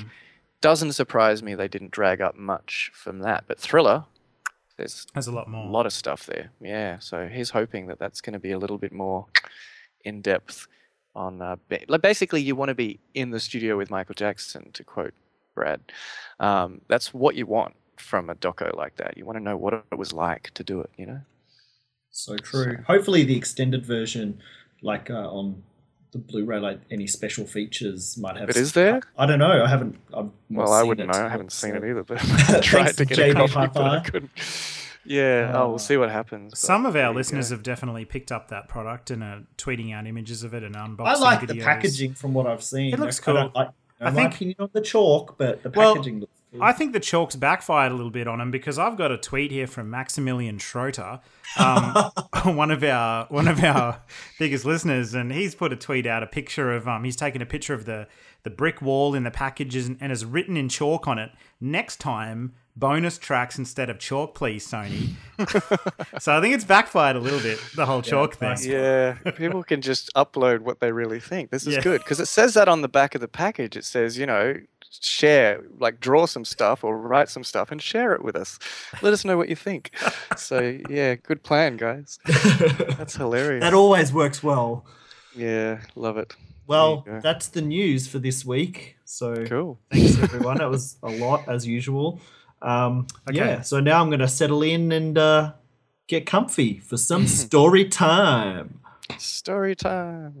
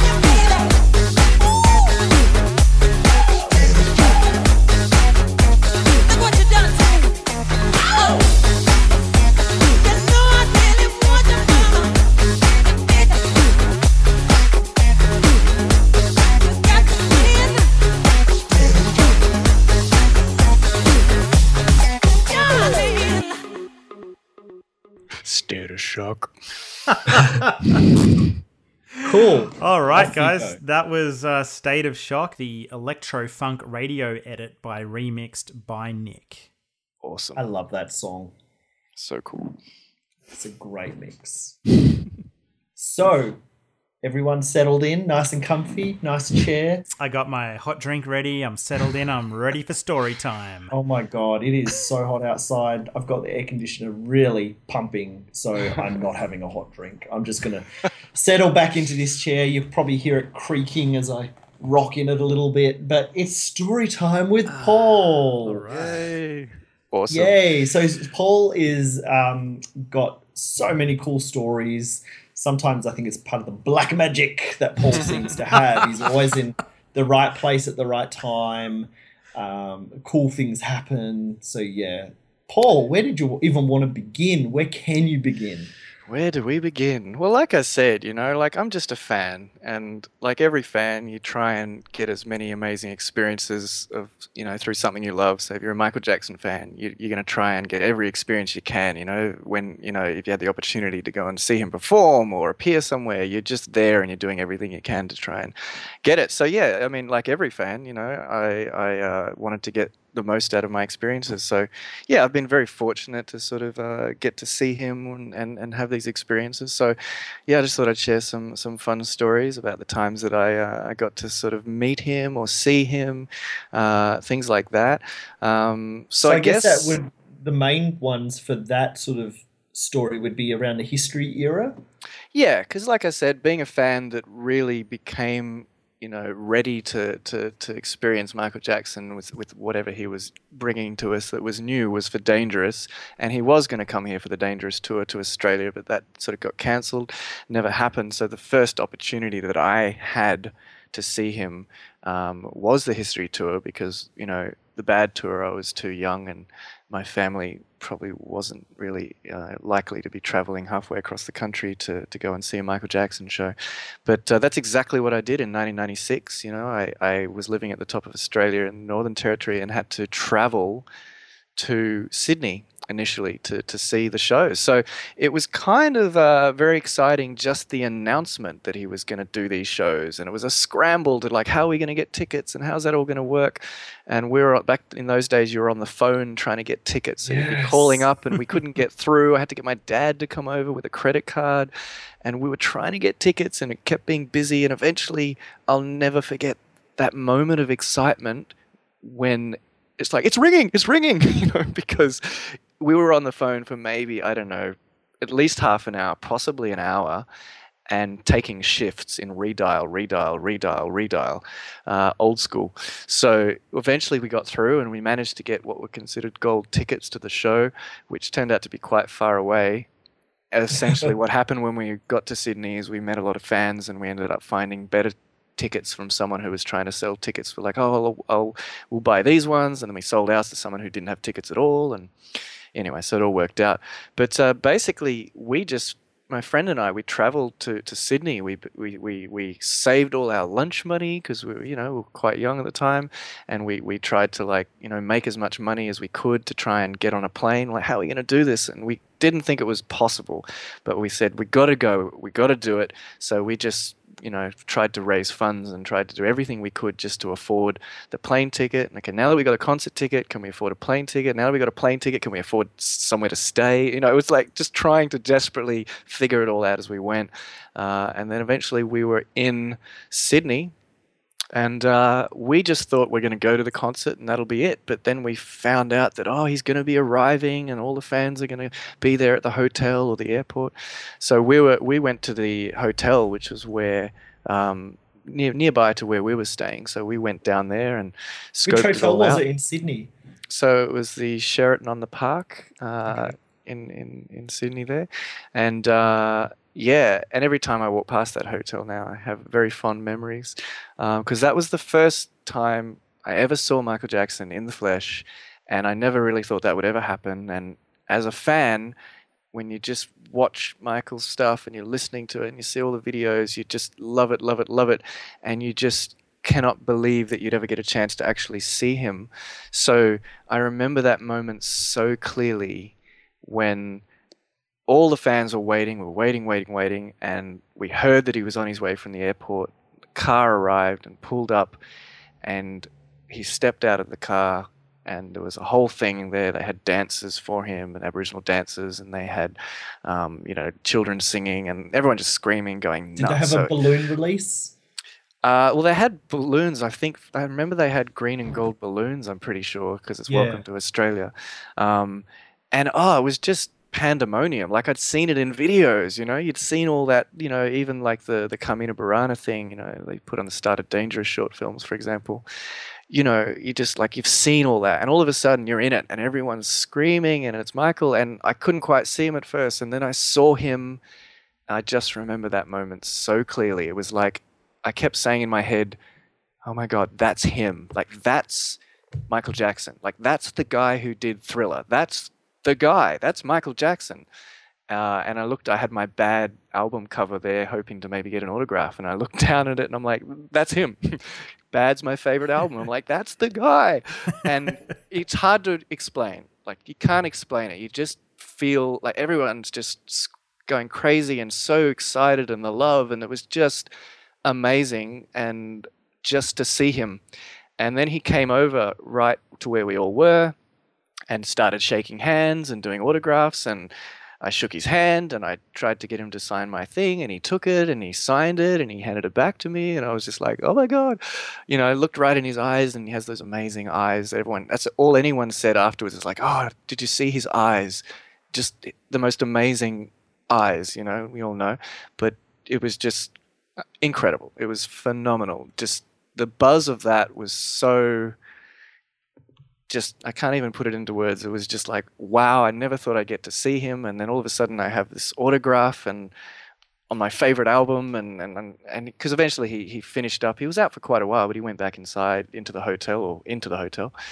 And everyone was just left going like, wow, like can you believe that? Can you believe that? Everyone was such on a high and you know, young kids and old folks and just everyone was just you know, the fans were all there, but there was a lot of people who just what's the commotion and eventually the crowd grew just people who were in the city or whatever who didn't know what was going on and it was just it was just amazing it really really was so that was uh, that was the first time I ever saw him. I guess you could say met him, but it was more of a crowd meeting. A You're in some of the footage effort. in um, documentary stuff, aren't you? Oh There's- yeah, yeah. Really? The, the, Which the ones? news. Uh, yeah, yeah.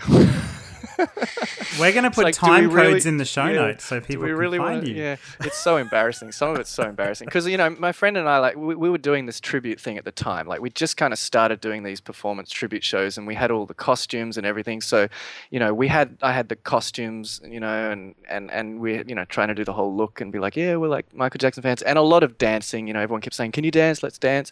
And then I ended up all over the news dancing around like a twit, and you know they, they would interview you, and it's so embarrassing because they would interview you right after you'd just seen Michael Jackson, and you want to when be you're all like, crazy and yeah, and you, you want to be cool. You want to be like, I'm so cool, but you're like, oh my god, we saw him, and he touched our hands, and we and we saw him, and it was so great, and oh my god, and there's people going, he looked right, looked right into my eyes, and all this. It's just, it's quite funny when you look back, and a lot of people look at that and they go, oh my god, these fans are nuts. But when you're there, and if you're a fan, and it, you just you get caught up in it. And to be honest, I'm just so glad in my life that I actually got to experience what it's like to be caught up in a frenzy and feel that. Because like my wife's totally different. Like she's like i never really understood that fan mentality. And i'm like well i guess you know different people uh, you know have different ways of sort of seeing seeing life. But if you are a fan of something that when you get to see it in real life or experience it or, or meet them or see them perform you just can't describe it but you know obviously everyone anyone listening to this show will know exactly what i'm talking about but it's just you just you just feel so excited but yeah some people go oh i can't believe you know it's kind of embarrassing but yeah and i think some of that footage ended up little bits and pieces of docos and things like that but uh, yeah you pop up everywhere but uh, and i had his film crew filming as well um, and we were actually sending messages because they used to send his personal film crew down to, to, to try and talk and interview all the fans waiting and they would film all that. And sometimes they'd actually go to the extent of saying, "Look, we're going to send some messages up to Michael." If if it was one of those days where he's in the hotel and the fans are waiting outside, you know, like the next day or whatever.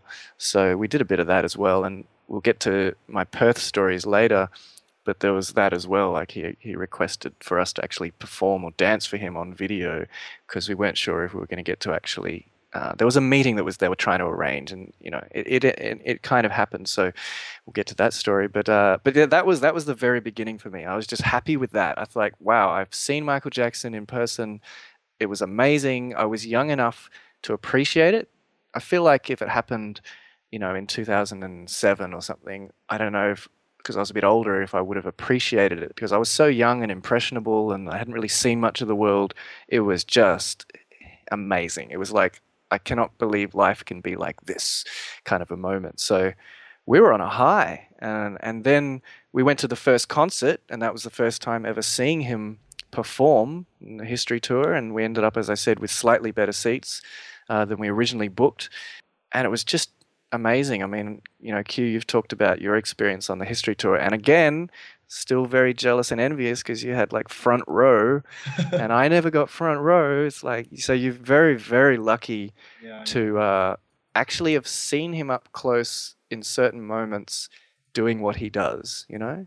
I, I never got that close. I got fairly close in some of the shows. I went to th- three shows in total, but never that close. But I, I- I did get close to him, but not performing. So I'm very envious that you got to experience that. Um, I'm So- envious of your uh, other closer experiences that we'll get to. Yeah, it was an amazing show. I mean, I know everyone talks about how, and I fully agree that you know the history tour was great, but it wasn't really Real. Michael Jackson at his best. Like, as in, oh, it was you know we talked earlier about uh, it's the Triumph tour or Victory or the Bad tour, and then you know Dangerous tour started going in a different kind of style of show and and less pure in a way. The difference is when you're there, It doesn't matter. Well, it, didn't it doesn't really matter. Like at least that was the, all I knew, and that was all I had the opportunity to see. So it was just, I'll take what I can get. It was amazing, and um, I do remember thinking that I'd seen all these clips of him in Prague with the gold spacesuit. That was all they'd show on the news. Michael Jackson's launched his tour in Prague, and you go, wow. But what really I remember thinking was when he finished those songs and started doing uh, Want to Be Starting Something, I was like, okay, so he's wearing the gold pants. That's kind of cool. And then he started doing like The Way You Make Me Feel and Smooth Criminal with the gold pants. And, and I'd never seen that. That did not register me, to me as Michael Jackson. I was like, every time I've ever seen him do those songs, it's black pants. So I was like, that's a bit weird. Does that really? Yeah, it took me a while to get used to it. Now I think it's cool, but back then it was yeah. Lord knows the girls love those gold pants. Oh yeah, Oh, the Gold Pants fan club. Yep, the um, gold pants brigade. But you know, and the, the the gold pants when he's doing stuff like Stranger in Moscow and doing all the robotics and stuff, it's like you know, Very cool. It's totally cool. So I was just blessed to see him do a show and you know do Billie Jean and and just everything that you dreamed of seeing. You know, it's just like was amazing. And I only had tickets to the first Sydney show. It didn't really occur to me that I should see as many shows as possible because it's a rare opportunity. I thought, well, I'm going to the concert. It was actually probably the second concert I'd ever been to in my life. wow. The wow. the like the because I was pretty isolated where we lived, and no one ever came, or I was too young. I think the first thing I ever saw was UB40 because a friend knew the keyboard player or something and got us the backstage passes, and you know, so we went along. We were sort of at the front row on a barrier of general admission, and I was like, "Wow, concert!" And they had a big hit at the time, which was a "Can't Help Falling in Love" reggae version or something. So that was my first concert, but then the history tour came Okay. along, and it was like, It's a bit of a step up. yeah, yeah. yeah. "Hello, hello." I've got a question for you, Paul, about the uh, history shows. So Yeah. you said you you saw three shows in total, right? Three Michael Jackson history tour shows, or Yes. okay. So with, they were all in Australia. Yes. Okay, so we know that in Michael Jackson's tours, he pretty much did on each tour. He did, except the history tour, he did Billie Jean in pretty much the same way on like from show to show on each of the tours, even though there might have been variation between the tours. But on the history show, Billie Jean, especially the dance sequence, was totally different in like every show he did. Yep. So, as a fan watching three different history tour shows live, we, mm-hmm. by the third one, were you like watching out during Billie Jean, thinking, "What's he gonna do?" Yeah. I mean, that's, I'm all about that. I'm all about trying to get variation, which is why I've become someone who does go to multiple shows of an artist I really love just to see what else they do. you know, and we can talk about Prince later because I'm a huge Prince fan, and that's pretty much what he's known for is the variation. Every show is different, so if you really want to get the experience or different variety, you need to go to more than one show. Um, Michael Jackson shows were a lot more structured. Um, and I, sometimes he got a lot of criticism for that. But there were there were certain parts, yes, that were the times where it'd be different. And the end of Billie Jean, the live vocal and the dance section was definitely one. Um, the the uh, ad libs at the end of "I'll Be There" and the Motown medley, you know, would be different. I was kind of hanging out for the live stuff. Want to be starting something. The dances, the dancing he would do would sort of change it up a little bit. Stranger in Moscow developed over the tour and became like, what is he going to do with these crazy liquid metal dance moves now? What's interesting was that the the the show, one of the shows I saw in Perth uh, was so different because he was in a different mood. Like he wasn't in this electrifying, on fire, tearing it up mood. He was in a much more low key mood, which created a very different vibe, but an interesting one and different. So it was a bit of variety. And uh, I just remember, like, instead of saying, I love you at the end, he'd be like, I love you. Thank you very much. And it was just a lot more kind of low key and it was almost like a more calm, intimate vibe that he created. And it was, I'm really glad I got that experience because it was different.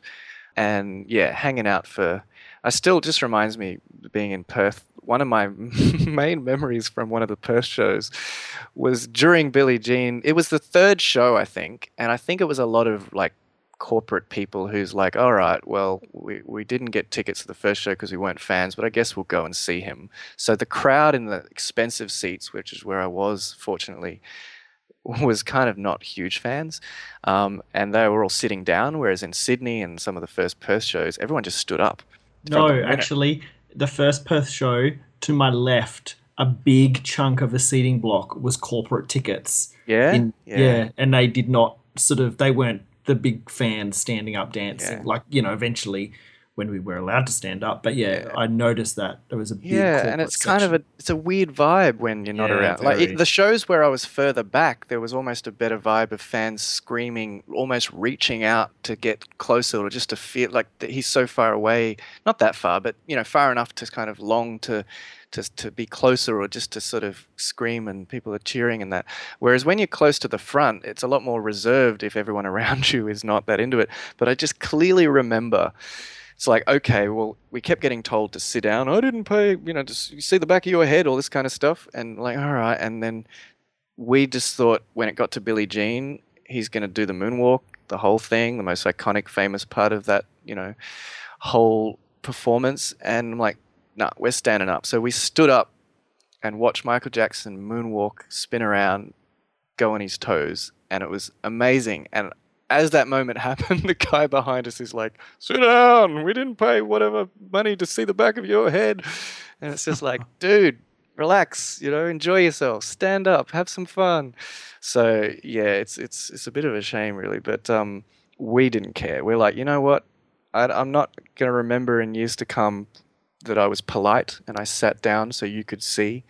I'm going to remember standing to my feet, seeing Michael Jackson moonwalk across the stage, do a few spins, and land on his toes. So it's all good. Um, but yeah, great, great shows. And, and you know, I, I would love to have had a time machine to go back and see the bad tour. But, you know, what can you do? What can you do? So to me, that was amazing. So totally amazing. But uh, let, let's jump back a little bit to, to Sydney because. Um, yeah, he basically arrived. We saw him, went to the first show, and thought, well, that's all that's going to be. That's great. We didn't have tickets to another show. He was doing two. Uh, then we found out, even though we'd seen these reports only on Entertainment Tonight about it was coming up to Halloween, Michael Jackson's got a new film, Ghosts, and there was these little, you know, 30 second snippets. We're like, whoa, what's that about? Wonder if we'll get to see that. And then we find out they're actually going to screen Ghosts at a cinema in the heart of Sydney while we were in Sydney. And you got to remember, it was a big deal for us to even be in Sydney because we were like, you know, country boys almost. Like, wow, big city. Uh, and now we've seen Michael Jackson and we've watched him perform, and uh, here we are. And I think was that the show he got married afterwards? Is one of the shows he got married, and we were Yeah, at the hotel. I think it was the first show, but we were at the hotel, and he was upstairs getting married, and the news was there, and it was like, "This is awesome!" And Molly Meldrum was coming in and out, and Richard Wilkins, and it was like, Molly. yeah, it was it was crazy. That was to um Debbie Rowe, right? Correct. Yeah. Yeah, yeah. Yeah, and uh, yeah, so it was like this whole thing, and and then they're like, yeah, they're going to screen Ghosts, and I was like, we didn't even know if we'd ever get to see it. This was way before internet, so you wouldn't get to see a lot of things. You there was no way you could see Captain EO unless you went to Disneyland. There was no way to see any of these things, and uh, so we went and bought these tickets to uh, to see Ghosts, and it was like, okay, cool, we're going to see Ghosts. That was so exciting. And then later we found out by being at the hotel, and we kind of sort of got to know the crew a little bit, like his entourage. They'd come, they'd see we were big fans, and being that we were dressed in the outfits and we'd dance and they'd film us and all that. It was kind of. They said, "Hey, how would you like to?" Um, they took me and my friend aside. We're all in the gear and everything.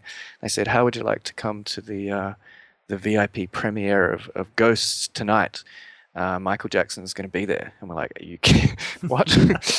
uh, no, says I've no got to that? Something else on. I was thinking of going to watch um, this movie with uh, no.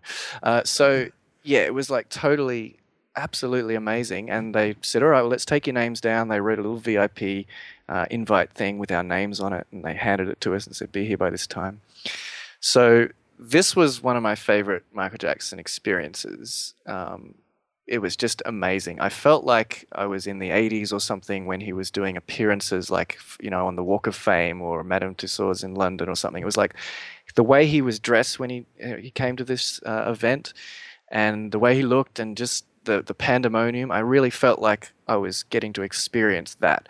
And I talked a bit about that before about seeing all this pandemonium on video and feeling like you witnessed it. It's like you see all that footage of the Beatles or you know Elvis or something where the fans are just going nuts, and I felt like I was living part of history. You know, it was like this is this is really something that you'll remember for the rest of your life, and that people will look back and go, "Wow, you were there. You got to experience it." What did he Um, wear to the Ghost premiere? So he had kind of he had like a black jacket that was kind of um, you know like that military style, reminiscent of the stuff he was wearing in '84. It was black, but you know it had some gold trim and stuff, and a red armband, and you know it is pretty much that jacket that, that I think you have now. That uh, Okay. was was the Sisterella one that I wore, which we'll talk Oh, about later. Okay, yep. Um, and uh, and he had uh, the hair looked phenomenal, and he, ca- he arrived with sunglasses, and he wasn't wearing a silk mask, which he was in a lot of other appearances, and he just looked amazing. But we didn't know what was going on if he was going to be there or not. But basically, what happened was they had all these fans crowding out the front, desperate to get a glimpse, and then when we arrived, they ushered us in up the red carpet and took us inside to the theater. And all the fans were going, "Oh, how come they get to go?" And like, you're like, "Yep, that's us up the VIP."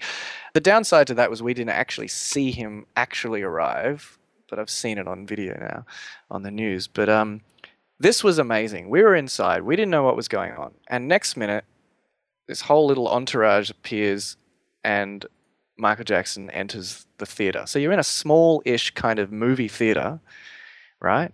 And to this point, you know, we'd seen him, but here, here, here we are in a movie theater. It was like we're kind of locked into a space with him, which was so special just to be. It's different to being outside or in a concert in an open arena or something. And we were sitting with his entire entourage. So there was like four or five rows of all, like, you know, the dancers and Lavelle Smith and Travis and, and Michael Bush and, you know, Jennifer, whoever. All these, all of the dancers and the crew on the tour were all in these five rows sort of behind us. So we were the first fan row, if you could call it that. And then we're like, okay, this is interesting. Is Michael going to come and say hello? Is he going to watch the movie? What's happening? And then he arrives and they bring him in and he sits down in the fifth row right behind us with all the thing. And we're just Oh going, God. whoa. And he looked amazing. And I'm like, he's right there. Like, and we all were on our feet. We turned around to face the behind, and there was a wall behind him. So they wanted to protect him, and they had security on the edge of the aisle so nobody could, you know, uh, get to him really. And and so it was basically us sandwiched between. We would stand up and look five rows behind, and there he was sitting, and then all the crew and the band and dancers all sitting you know, like um, politely because they're not going to stand up. So we had this great view, and it was really interesting. The thing I really remember most was that there was this awkward silence because most of the time where Michael's around, everyone's screaming. And everyone's at a concert or an, an arrival or an event where everyone's just screaming and screaming and screaming. But in this case, it was this quiet, soundproof movie uh, movie theater, and it was like you could hear a pin drop, and then almost like it was too like we didn't know what to do, and then someone just sort of yelled out, "Oh, we love you, Michael," and then he started talking back to us and saying, you know, like, "Oh, thank you very much," you know, whatever, and all of a sudden we just started this group conversation with him because it was quiet and it was almost like, "Oh, should we talk and can we say stuff?" and he'd say stuff back to us, and it was it was really kind of a unique special moment where it's like he's right he's right there.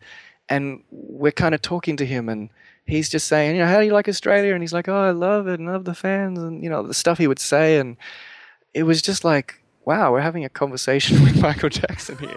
Uh, it was oh it was so cool. And the funny thing was we were there to watch ghosts right? Which was one of the hardest things i remember as a fan in the sense that I desperately, desperately wanted to see this new creation of his, 40 minutes almost, of something I'd never seen before that looked so amazing. I'm like, I get to see this and on a big screen with Michael Jackson. and that's where the problem comes. Do I really want to give up 40 minutes of my life to not look at Michael Jackson, who's right behind me? Do I really want to say, oh, yeah, he was behind me for 40 minutes, uh, but I didn't really notice because I was watching the film? It's like you're torn between, he's right there, and I, want, I just want to look at him and sort of, you know, get a chance to take it all in and see that he's in my presence. Yet you're going to watch this movie which you desperately love and want to see. So it was kind of funny during the film. Everyone kept sort of turning around and seeing how he's reacting to it, and like he'd be laughing and whatever, and and the reaction, just having him there, the reaction was amazing. The cr- the crowd was screaming, cheering, and when the dancing was happening, when he'd do jokes, and when he just, you know, the girls when he'd look sexy, they'd be all cheering, and when he'd say something cool, like game time, everyone's it, everyone just loved it. It was like phenomenal just watching this film and the vibe and the audience and Michael Jackson's there and you keep turning around. It's like I wanted to look at Michael Jackson watching ghosts. I wanted to see that. I wanted to see him watching his own thing and just go wow and remember that. So I kept turning around every now and again. But the biggest uh, the biggest challenge or the funny part was at the end. They do have the credits and they play the song Ghost, which we'd Which never was heard a new before. song. Yeah, no one had ever heard that. Really. f- first time we'd heard it, it was like, wow, what is this song? It actually took a minute for me to register. Hang on a minute. This isn't just music in the credits. This is actually a brand new song. Totally. Whoa. Yeah, and the just remember the little hook in that song. Who gave you the right? Just sticking in my head after afterwards, and we're like, wow, that song! I got to hear that song. It's so cool. And the problem was we were we were going right. The film's finished. The credits are now rolling. We all did a 180 turnaround to stare at Michael and cheer and thank him. And Michael's going, no, no, no, watch the screen. He kept pointing, saying, look, I put all this behind the scenes of how I did it, the making of. And he kept trying to tell us to watch. Watch it, but you wanted to watch him. It's like, look at this, look at this, look at this. He's like, no, no, no, look, you're missing it, you're missing it. And everyone's like, uh, ah, and just screaming. And, and that's where it went nuts. All of a sudden, as it was concluding, you may have heard about this before, as it was all over the news. There was a massive security breach, and everyone just stormed to try and get to him, and they had to kind of rush him out of the theater. So it was exciting, but at the same time, it was like, what's going on? And like Q says, I have developed, you know, this kind of skill of being able to try and be in the right place at the right time and just somehow get very lucky and all things kind of just sort of happen to me in a way that's you know still amazes me. And you know everyone says oh paul black we call it the black magic. It's like it's your it's your way of just making stuff happen or putting yourself in situations where good things happen. Um, and i have been very blessed. And and in this case occasion uh, we were heading out of the theater and i was sort of trying to get sort of to where he was and like see him as he was leaving. And everyone started crowding around and then it was getting a bit nuts. And what they ended up doing was uh, he was trying to get down this big long staircase and all the fans were on one side of the staircase where he was against the rail and there was no one on the other side of the staircase. It was a two part massive staircase. And they c- sectioned it all off with security. They were trying their best to sort of surround michael and close off the other side of the staircase. But somehow i was already on that side of the staircase. So i was like the only one and could, there's pictures of this, there's video of this on the news and stuff. But I was the only one who was literally right next to Michael, uh, and he was right there in front of me and on the staircase. Um, as I'm telling this, I'm remembering another part before it actually got to the staircase, probably the, the most important bit. Uh, as he was coming out of the theater, uh, I just managed to all of a sudden find myself bang face to face with Michael Jackson. I don't know how it happened, but everyone was trying to get around and yeah, get to him and whatever, and he was making his way out. This was before it got really crazy, and then all of a sudden, you, you all this time you just have this weird thing in your head going, oh, I've got to, I've got to find Michael, I've got to see Michael, I've got to get close to Michael, and you're reaching out to Michael, and you just want to see him or try and shake his hand or something, and just boom, face to face with Michael Jackson, and I'm like, whoa. And i didn't know what to do because then you, you never get that close. You're usually reaching out or trying to get close. You're being held back or there's you know they're taking away somewhere or you're at a concert just you know sharing love and just reaching out. And all of a sudden face to face and it's like what, what do i do? And he sort of smiled at me and you know and i think he put his arm on my shoulder or something and i put my arm on his shoulder or something. And I just remember looking at him. I remember looking at him up close, and I admit I had this thought of, wow, everyone always talks about what does Michael Jackson really look like up close, and there's all this stuff in the media and whatever. And I remember looking at him really close, like so close it's ridiculous. Like we, we, you know, we were we were about to hug close, and I just remember looking at him going, he looks amazing. Like his face, his skin, the whole thing. He just looked amazing. Like he looked really good. And I was like, wow, I didn't as even as a fan, I didn't expect him. Like he just looked incredible. No mask, amazing. Um, and around then, I think is when everything got a bit nuts. And I was there for a minute or two. And I think I remember him putting his arm on my shoulder as they tried to move him away. And, and, and I sort of thought, all right, I'm going to try and stick with him. And then that's when everything went nuts. And then we ended up on the staircase there and I was right there. And that's where they had to figure out what do we do? How do we get him out of here? Because everyone's just pushing over any barricades, jumping over things, pushing past security. Everyone's going nuts. It's insane. I'm like, this looks like what you saw on the Walk of Fame or the Madame Tussauds or that footage of people being dragged behind cars in the street. And it was nuts. It was like, wow. And at that moment, they it sort of settled down because they couldn't figure out what to do. Does he turn and go this way? Do we go out that way? Do we go under the stair barrier? What do we do? And I was just stuck there with him going, well, all right, here we are. and I thought, at the time, I think I had a CD that I was trying to get signed, another one, because I, I think I'd met Travis and Lavelle earlier and they signed, I had this Jam 12 inch sort of mixes CD with a blue cover uh, CD, and and I had them sign it because I got to chat with them a little bit in the in the lobby of the hotel or something, and I was like, cool, I'll get Michael to sign the front. It'll be cool. And as I reached for that, I accidentally pulled out um, my VIP pass that had my name on it. It was like a kind of a tall cardboard sort of VIP card. And he took it, and I think he was going to uh, sign it, and that's when everything went really nuts, and they started to push, and they go, "Oh, we got to get him out of here," and it was quite amusing because all over the news is then footage of him with my VIP pass with my name on it, holding it up to his face, trying to like sort of duck a little bit and get out. So I never got it back, but somewhere he he he ended up running off with my VIP pass, and there's all this footage of him when they did eventually get him out. You know, all on the news. Uh, Michael Jackson a security scare, and he's holding up this white card, this pass that was mine, and I'm like, I always imagined him getting into the van finally and then going, What is this I've got in my hand? and seeing my name. I was like, Cool.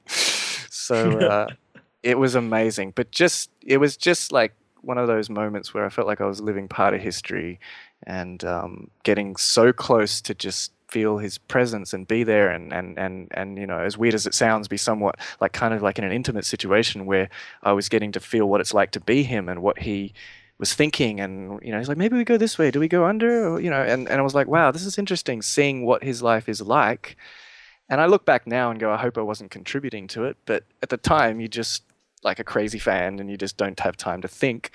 Um, but it was just so amazing. And he was loving it. Like there was all these reports on the news like oh he was crying he had tears in his eyes he was scared. And i'm like no, he was he was smiling and he was like, you know, I think he really liked the fact that he came to Australia and everyone loved him, and everyone was still, you know, so excited to see him You know, after everything that he'd been through in the last few years leading up to the history album, it was like the love was there, and I think he really loved the whole experience. So, I didn't see any of that kind of uh, stuff that was reported. So, Wow. When um during the Sydney event, like the whole history era in Sydney, when was the event down at the Opera House in relation to the Ghosts premiere or the concert? Um, so the Sydney Opera House was the last thing he did before he left uh, left Sydney. Okay. Um, so I think uh, the ghost thing, I believe, would have been. I think it was between the two concerts. Because I remember after the ghost thing, we still had those original tickets to see the screening, which was at 10 p.m. or something. So after Oh, we did the whole. Michael thing, and I knew we had those tickets, so that's why I wasn't. I was okay not like, missing little bits of it because I'm like, we're going to get to see it again. So after that whole Michael thing and Michael left, and it was like, whoa, crazy town. Then we go, cool. We get to go back in the cinema and actually watch it again and properly and listen to that ghost song again, and, and you know, so we loved it. So I think the next concert would have been the day after. And just Okay. quickly, I did not have tickets to the next concert, but we thought, well, let's. We saw him leave from the hotel, and we thought, let's just go and be outside. Like you remember you telling me about how your dad just wandered in at the end of the history tour. We didn't get that lucky. We didn't get that lucky, but there Hey, was a lot. shout out to dad. There was a whole lot of people just showing up just to hang out outside and just go michael jackson's playing and, and just being outside and my friend and i heard my friend was one of the dancers um, that we had this tribute show great dancer and we used to do all our routines and we were learning all the new routines like dangerous the mtv version all this kind of stuff and we were in I don't were we in cost I don't think we were in full costume even. We sort of had, you know, Michael-ish kind of clothes and shirts or whatever, but we were outside the concert and we end up just kind of dancing while the concert was going. So the concert's on, Michael's inside and you can hear it. And we were like, hey, let's just kind of put on a little bit of a show here just for fun. And then we got this whole crowd gathered around. And so we ended up with this Whoa. massive crowd outside the show. And then someone put uh, a hat down, and all of a sudden people were throwing money into it. What? And we ended up, we were like busking outside a Michael Jackson concert. It was hilarious. Um, and as I said, we'd saved a lot of money and lunch money just to be there. And to be honest, we were staying in a cheap hotel and we bought groceries like two minute noodles and whatever. So we, we didn't have a lot of money to throw around. And it's like, great, we can go and eat tonight. This is awesome. And I think we made like a hundred bucks or something just from busking outside this concert. It was hilarious. That's but- crazy. It was fun. And then, yeah, the last thing he did, I think on that morning he went to visit uh, Children's Hospital and maybe even the zoo. Can't remember. Maybe that was somewhere else, like Brisbane or somewhere else. I can't remember. No, I'm pretty sure he went to the zoo. Anyway, uh, someone out there will know. Um, but basically, he did this opera house appearance, and again, this is another great story that that I thought was yeah so wonderful. He uh, people probably know the Sydney Opera House uh, iconic landmark. There's this whole area at the, the base of it, these steps and a big sort of open area, uh, and they often do concerts and things there. So they decided they were going to do a what they call a civic reception, uh, which is basically Sony setting up a stage for him with all of these plaques and awards, and he's going to come and kind of say hi to the fans. And it was a free event. You know, you can go and see Michael Jackson in person for free. You know, Whoa. you just show up. You have to wait around for a while, and the weather was starting to rain a bit, and you were in a crush of people, and it was a bit sort of you know hot and and a bit sweaty, but it was free, and you could just go and get a glimpse of Michael Jackson. And uh, they, as Q said, they had the history statue. They floated it on the under the harbour bridge, I think, and they basically docked it down right next to the opera house there. So before Michael arrived, we all went down and took all these pictures, and it's like it's the history statue. it's like there it is on, on a pontoon, and it's like quite massive, and you're watching this thing, and you're just going, And it looks a little bit like Michael. yeah, it's the history statue, uh, and it was just so cool to see. It's like this is awesome, and it was like this whole time we expected to come and go to a Michael Jackson concert. That's it. And every day something else would happen. Oh, by the way, you're going to go and see Ghosts. And oh, by the way, he's going to be there. And oh, you might get an autograph. Or you might get to meet him. Or all of these things. Oh, and he's going to go and do another appearance. And you get to do all this stuff. And uh, it was a lot of waiting, waiting, waiting around, but we were right up the front, pretty much, you know, yeah, five people deep maybe. And everyone was starting to get a bit hot. People were fainting. They had all this medical attention. It was like the exact thing you saw at the start of Carmina Burana um, with the with the brace yourself teaser. Because in Australia, as Q's mentioned on the show before, it was all seated the concerts. So we didn't get the general admission thing that you get in Europe and other places. So this was it. This the was the only time I'd experienced that. Yeah. Yeah, that's kind of what this was. It was like masses of standing room only, crowded people in a crush, all sort of swaying together, and Michael music, and you know, some people getting too hot and fainting and being passed over, and hopefully getting back. And everyone was really nice about letting people back in once they'd had their medical attention, which I thought was cool. Um, and yeah, basically, Michael eventually arrived. They had they had a an Australian band uh, that you may remember, Jamon. I think you've mentioned before, Human Nature Ah, Uh, human nature, yeah. They supported him on the history tour so uh, they did all the support acts. So they came out and performed and then eventually michael arrived and it was amazing. You've probably seen photos of this. He was wearing this red shirt with this kind of black uh, almost kind of webbed kind of design at the sides and um, kind of like batman almost. Yeah. uh, I'm going. I'm going through these images on uh, Google Yeah? Images right now as you're talking. So technology. I like it. Uh, and he's wearing a hat, and I think he had sunglasses, and uh, he looked awesome. And it was another appearance where you know he wasn't wearing a silk mask; he was there, and it was just so cool. He came out, everyone was screaming. They he looked at all the awards. They tried to uh, do an intro speech, but everyone was cheering so loud and wasn't really paying attention. And then they said, Michael, do you want to say something? And he came to the microphone and spoke. Uh, it was a very short speech, but I thought, wow, this is such a great experience because it reminds me of what it'd be like to see him at an award show or something. You know, you've always seen on videos, he comes to a microphone, accepts an award, and I'm like, cool, this is so cool. And uh, he gave a speech and said, you know, I'm happy to be here and sorry to be leaving. And, um, you know, and he said bunch of stuff that, that, that was cool at the time. I, I can't remember every single word, but it was just so cool to hear him talk. And he was there and everyone was screaming. And it was amazing. It was just so good. Um, and it was all over the news. And I think I found myself in various pictures in the crowd. Oh, there's me. There's my hand in Who magazine or something. Um, amazing experience and totally free. And anyone could have gone there. And the crowd just expanded all the way back through the opera house. And it was just, yeah, absolutely incredible. I'm so jealous you got to go to that. I remember seeing it on the news, and I used those pictures for years afterwards in Yeah. tabloids for things. Um, Yeah. yeah. I was like, oh, There's some great photos. I'm looking at some now, and like Michael is standing in such a way that if you zoom in on his face in the um his reflective aviators, you can see the Sydney Opera House. Yeah, yeah, yeah. Yes. Really Yeah, cool. Totally. I'm actually see. I'm a bit old school, Jamon. I've actually got a photo album in front of me here of photos, photos that I took at these events. I've, I'm seeing some now inside the Ghost premiere where he's sitting five rows, and yeah, these ones from from that time at the Opera House. I had this big giant sculpted glass or ice statue. Oh, the big gifts like that an they gave to him. Egyptian kind of angel or something. Molly must have designed it.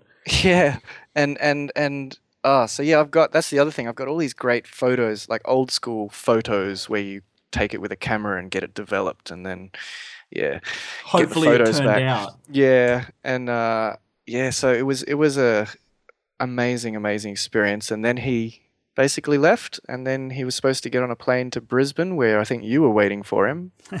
Oh, sort of. I wasn't Um, at the hotel for the arrival, but yeah, we were. Because I think what happened is everyone was waiting, but then due to bad weather, he never never left. So he had to go the next day or something. Yeah. So a lot of fans were waiting and and missed out, and nothing happened, and then it was the next day. Um, but you saw him. You didn't you see him leave or arrive one time at the hotel? Yeah, so the actual night of the concert in Brisbane, Right. Yeah. uh, we were there and we saw Molly Meldrum leave, which was really cool. Um, Cool. we'd seen Michael up on the very top balcony of the hotel earlier, down as he was like waving down to us and things like that. So yeah, that was my very first time seeing him in the flesh. And then when he left for the show, him waving out the um the front of the car. Yeah, that was. So and that cool. was Brisbane, and then you That were front Brisbane. front row in Perth, right? yeah, I think I was back row for Brisbane, front row for Perth. Right. If you want to hear, if if if people want to hear the um, some stories behind his arrival in Brisbane at the hotel in Brisbane, listen to the Darren Hayes show we put out because Darren Hayes was at that hotel when Michael arrived. Yep. Shout out to Darren Hayes. Hope you're listening.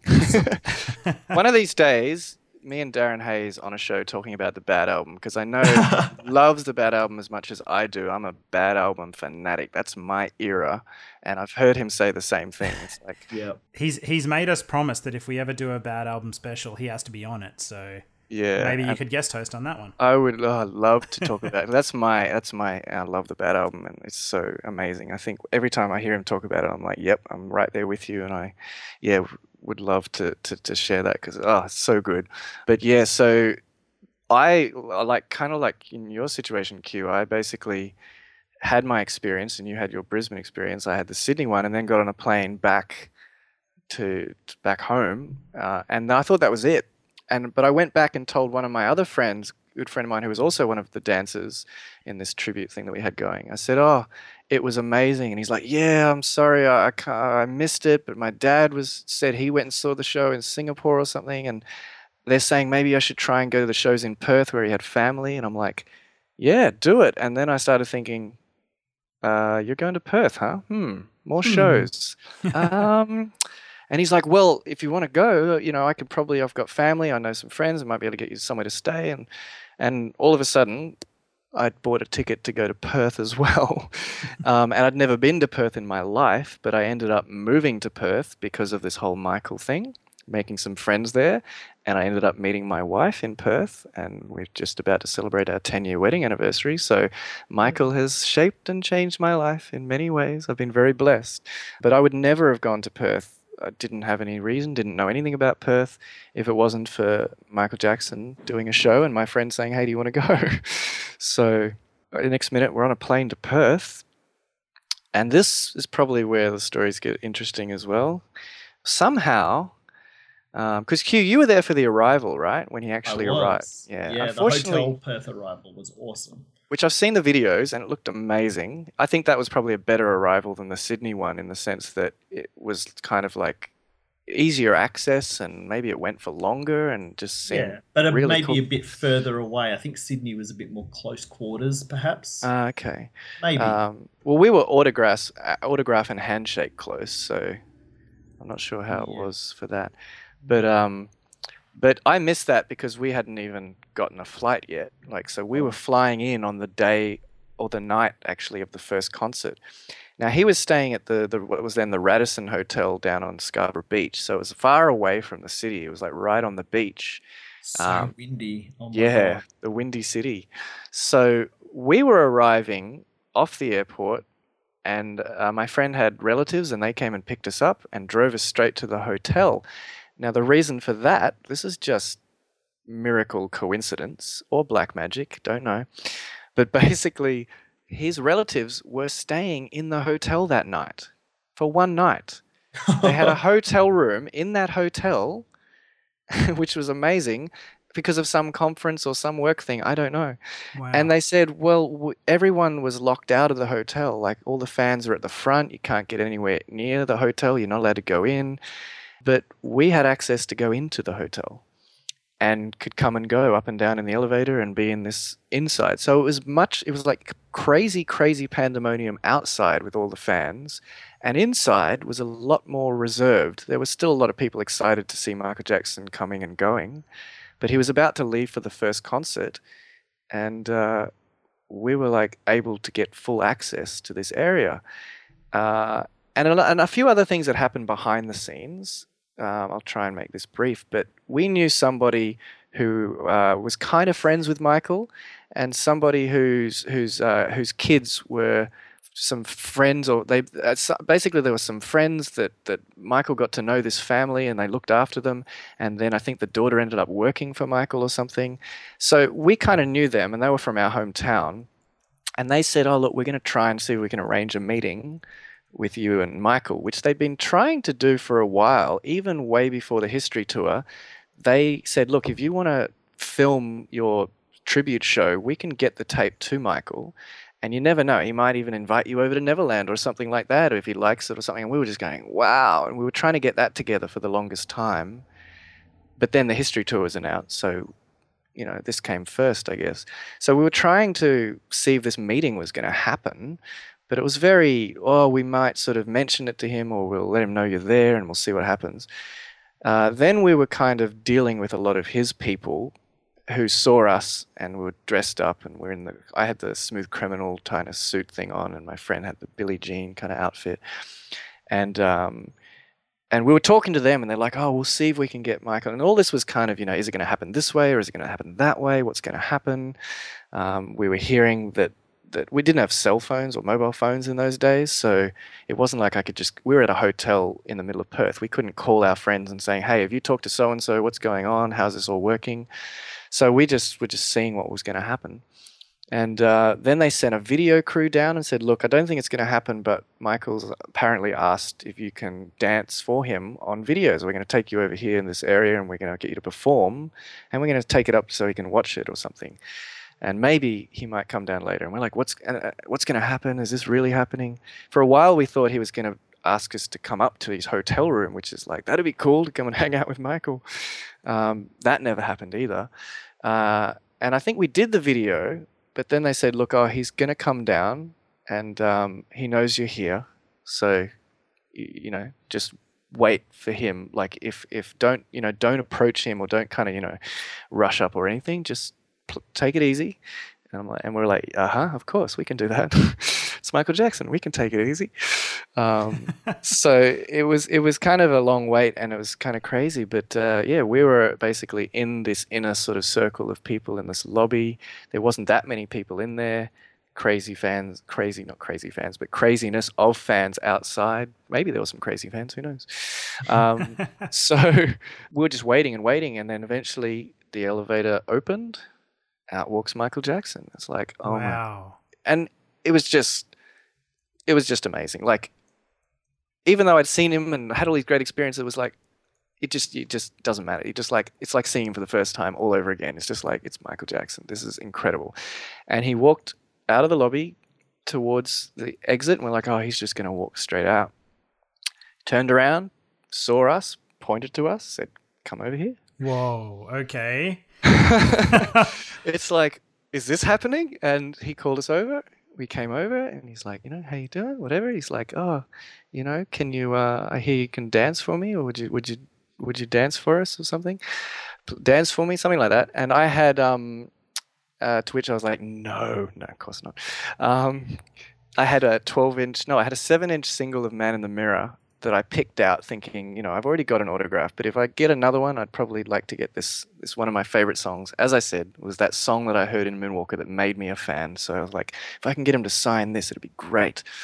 Uh, and he said, "Oh, I'll hold that for you." So he t- took this off me and held it in, held it for me, and then it's like, okay. And then I just thought, cool, this is a once in a lifetime moment. So he'd asked us basically to dance for him. So I just launched into some moves. And by this point, I was getting really used to doing this because everywhere I went, the news or, you know, the hotel, there was a lot of people going, dance, dance, dance. And um, not to side note here, but I just remembered when we were at the Sydney concert, when we first went in the arena, there was a bit of a cheer because we walked in and we were wearing these outfits and we were on the grass there and we just started dancing and the crowd went nuts. It's like all of a sudden everyone's turning, what's going on? What's going on? What's going on? There's these two idiots dancing around in Michael Jackson costumes. And it was the loudest roar of cheering I'd ever heard that had anything to do with me. Uh, it was amazing. It was just like, wow. So that was a pretty cool experience. But I was getting really used to this busting out the moves on cue like a dancing monkey, you know? it's like dance, monkey dance. So I just, you know, let it go and, and just busted out some moves. And I think at the time I just sort of learnt the dangerous MTV type routine. And one of the things he does in that that was kind of new at the time, it had just sort of hadn't been around for long was this sort of sideways, slightly robotic moonwalk. The way he kind of slides to the side, but he's doing it in more of a robotic way, where he's kind of leaning forward and up and down like a Oh, robot. I know the thing. exact one you mean. Yeah. Yeah, and I did that and he was like, "Whoa, hey!" And I kind of felt like he was saying, "Yeah, I've seen a, mon- a million people dance for me before. People are always dancing, doing my moves." But I really felt in that moment he was saying, "Oh my God, you've learnt that move! Like you can do that, and wow, you do it pretty well." That's you know, and he was seemed to be very impressed by that, and he kind of applauded, and was like, I remember hearing him just going, "Whoa, look at that!" You know. Um, so you know, I did a little bit of dancing for him, and then um, and then he was like, "Oh, that was so good," and he was cheering for us, and then he said, "Cool, let me sign these." So, and then I think he said something like, "Oh, you're wearing the the Moonwalker uh, outfit, and you're wearing the Billie Jean one to my friend there," and and we're like, "Yeah, that's so cool." And I don't know, we said whatever banter you would say in a situation like that. Probably not too cool, but we, we did the best we could to, to, to be cool and not be, you know. But it was a very different vibe in that it wasn't screaming pandemonium crush, can I please get an autograph or say hello? It was like we had our moment. You know, it was us. It was all about us. And it was like Michael Jackson, I'm interacting with Michael Jackson. This is Michael Jackson. It's not, it's Michael Jackson. keep telling yourself that in your head and you're like, absorb it, take it in. You know, you're looking into his eyes. And I remember shaking hands with him and, and, you know, just remembering the way his hand was and, you know, just everything. Even the, the, the perfume or whatever he was wearing, you know, the cologne, you're like, wow. Um, and uh, I think uh, what happened then? We basically shook hands, and then he was ready to leave.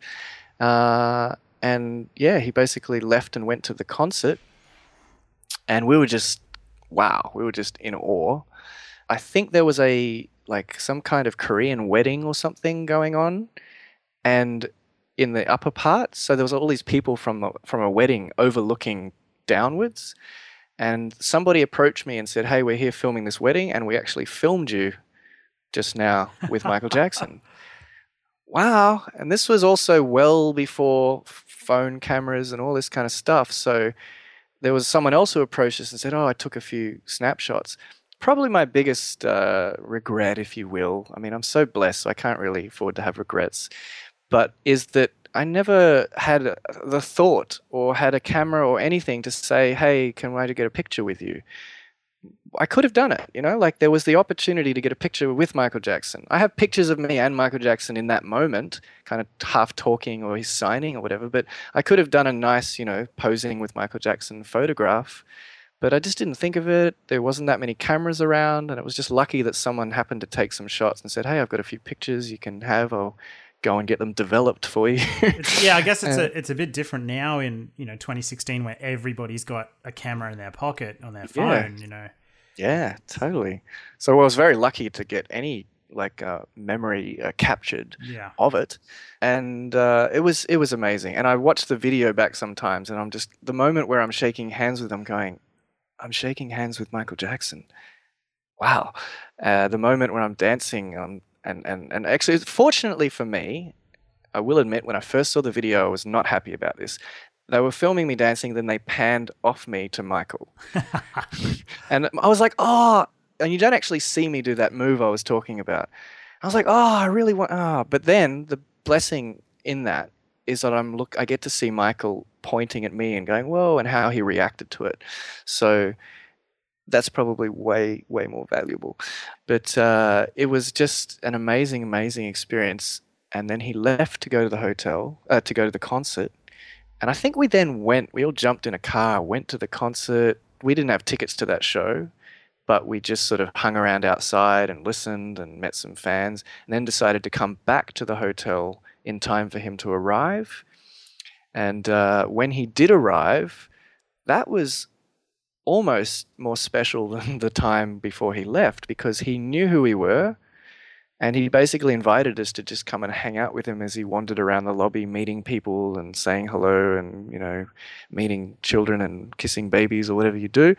And it was great. It was like, wow, we're in the inside loop here. We're in the inner circle. All these people are kept back around, and he's wandering around with heavy security, you know, being, t- you know, making sure he can just go where he wants and talk to people and meet people or whatever. And we're just hanging with him and just walking around with him. And it was like great. And I remember watching and just looking. I thought, okay, I really need to take this in and see him.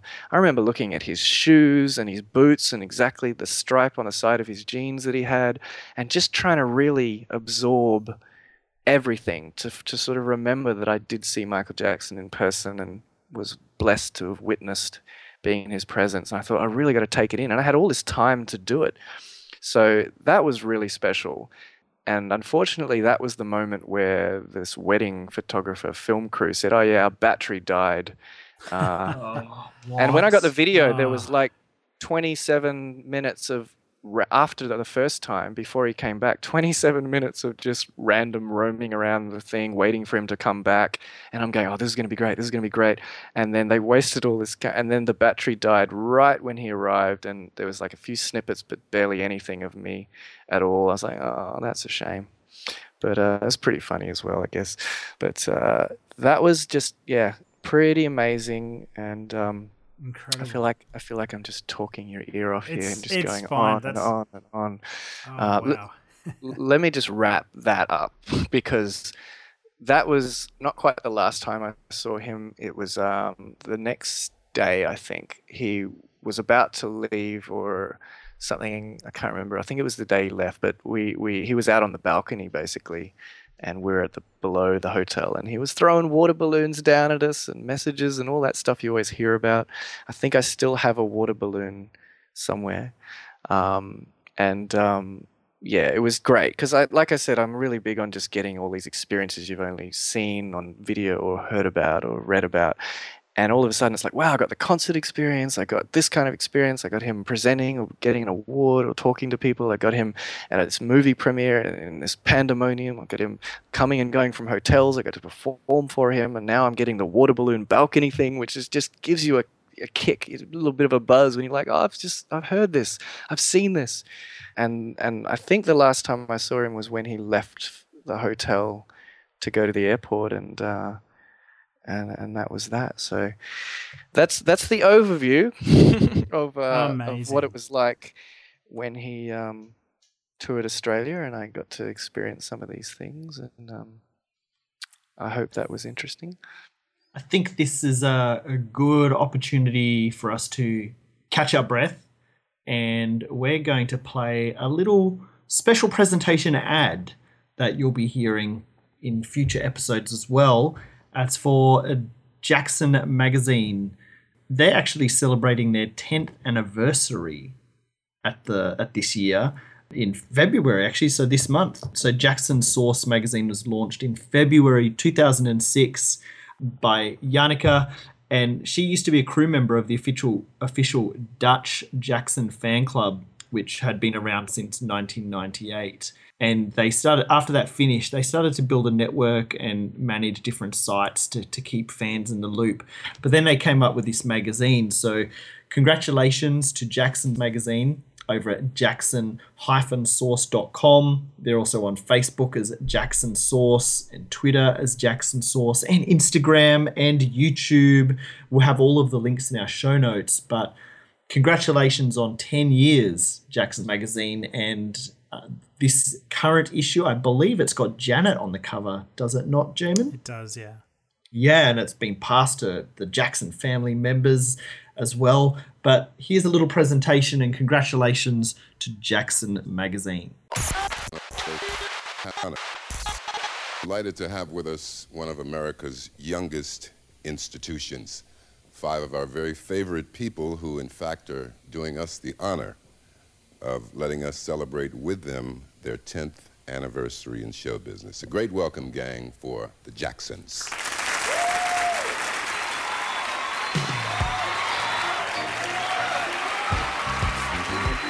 So if you remember these songs, I never can say goodbye. Don't wait for me. Never can say goodbye. Even though the pain and heartaches seem to follow me wherever I go.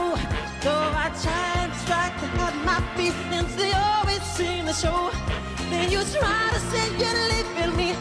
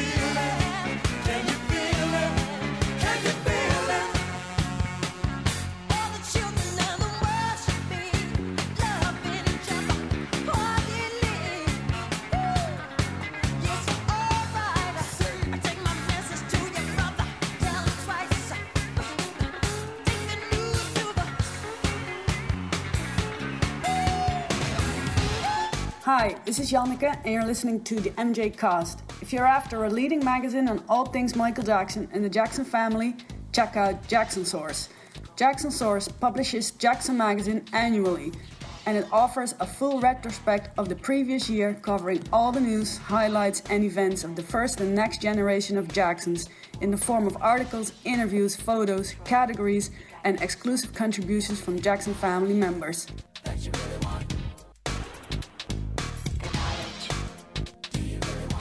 2015 edition of Jackson Magazine is now available and features articles about the message in Michael's music, the legacy of the Jackson 5, exclusive interviews with Tito, Jermaine, Taj, Taryll, and TJ, as well as exclusive pictures of Tito, Jermaine, Jaafar, and Your Majesty, and loads more.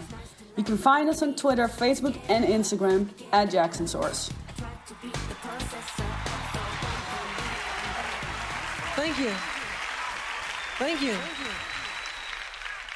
Hey, this is Taj Jackson of 3T, and you're listening to the MJ Cast. Wow, they're just some incredible stories we've heard from Paul Black. Amazing, amazing things. Thank you very much, Paul, for being able to share those with the MJ Cast and our listeners as well.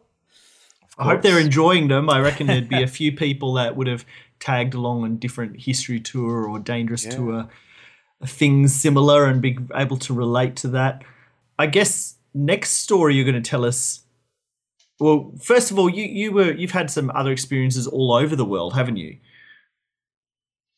Yeah, um, the stuff we just talked about was my experiences with Michael Jackson. Um, you know, actually getting to be within his presence in some way, concerts and otherwise. That was the last time I saw him in person. But I've had a lot of related uh, experiences to do with Michael Jackson since since well, that would have been 2000. And, uh, sorry, 1996. I did spend four years in Los Angeles, which I was over there doing dealing with my sort of film career and stuff like that, and that opened up a whole range of opportunities for Michael. Like, as soon as I got there, I was like, okay, I'm in Los Angeles, so I went and saw the Encino home and things like that, and the Thriller movie theater. Went to you know the, the location where they shot the, the the Thriller zombie dance, you know the iconic thing, and and I have to admit, had a little bit of a dance doing the Thriller routine in the middle of that street. Got a lot of people down there in East LA tooting their horns as they went past, um, and uh, so it was like, wow, this is this this is where Michael Jackson lived and everything you ever heard about in the Jacksons.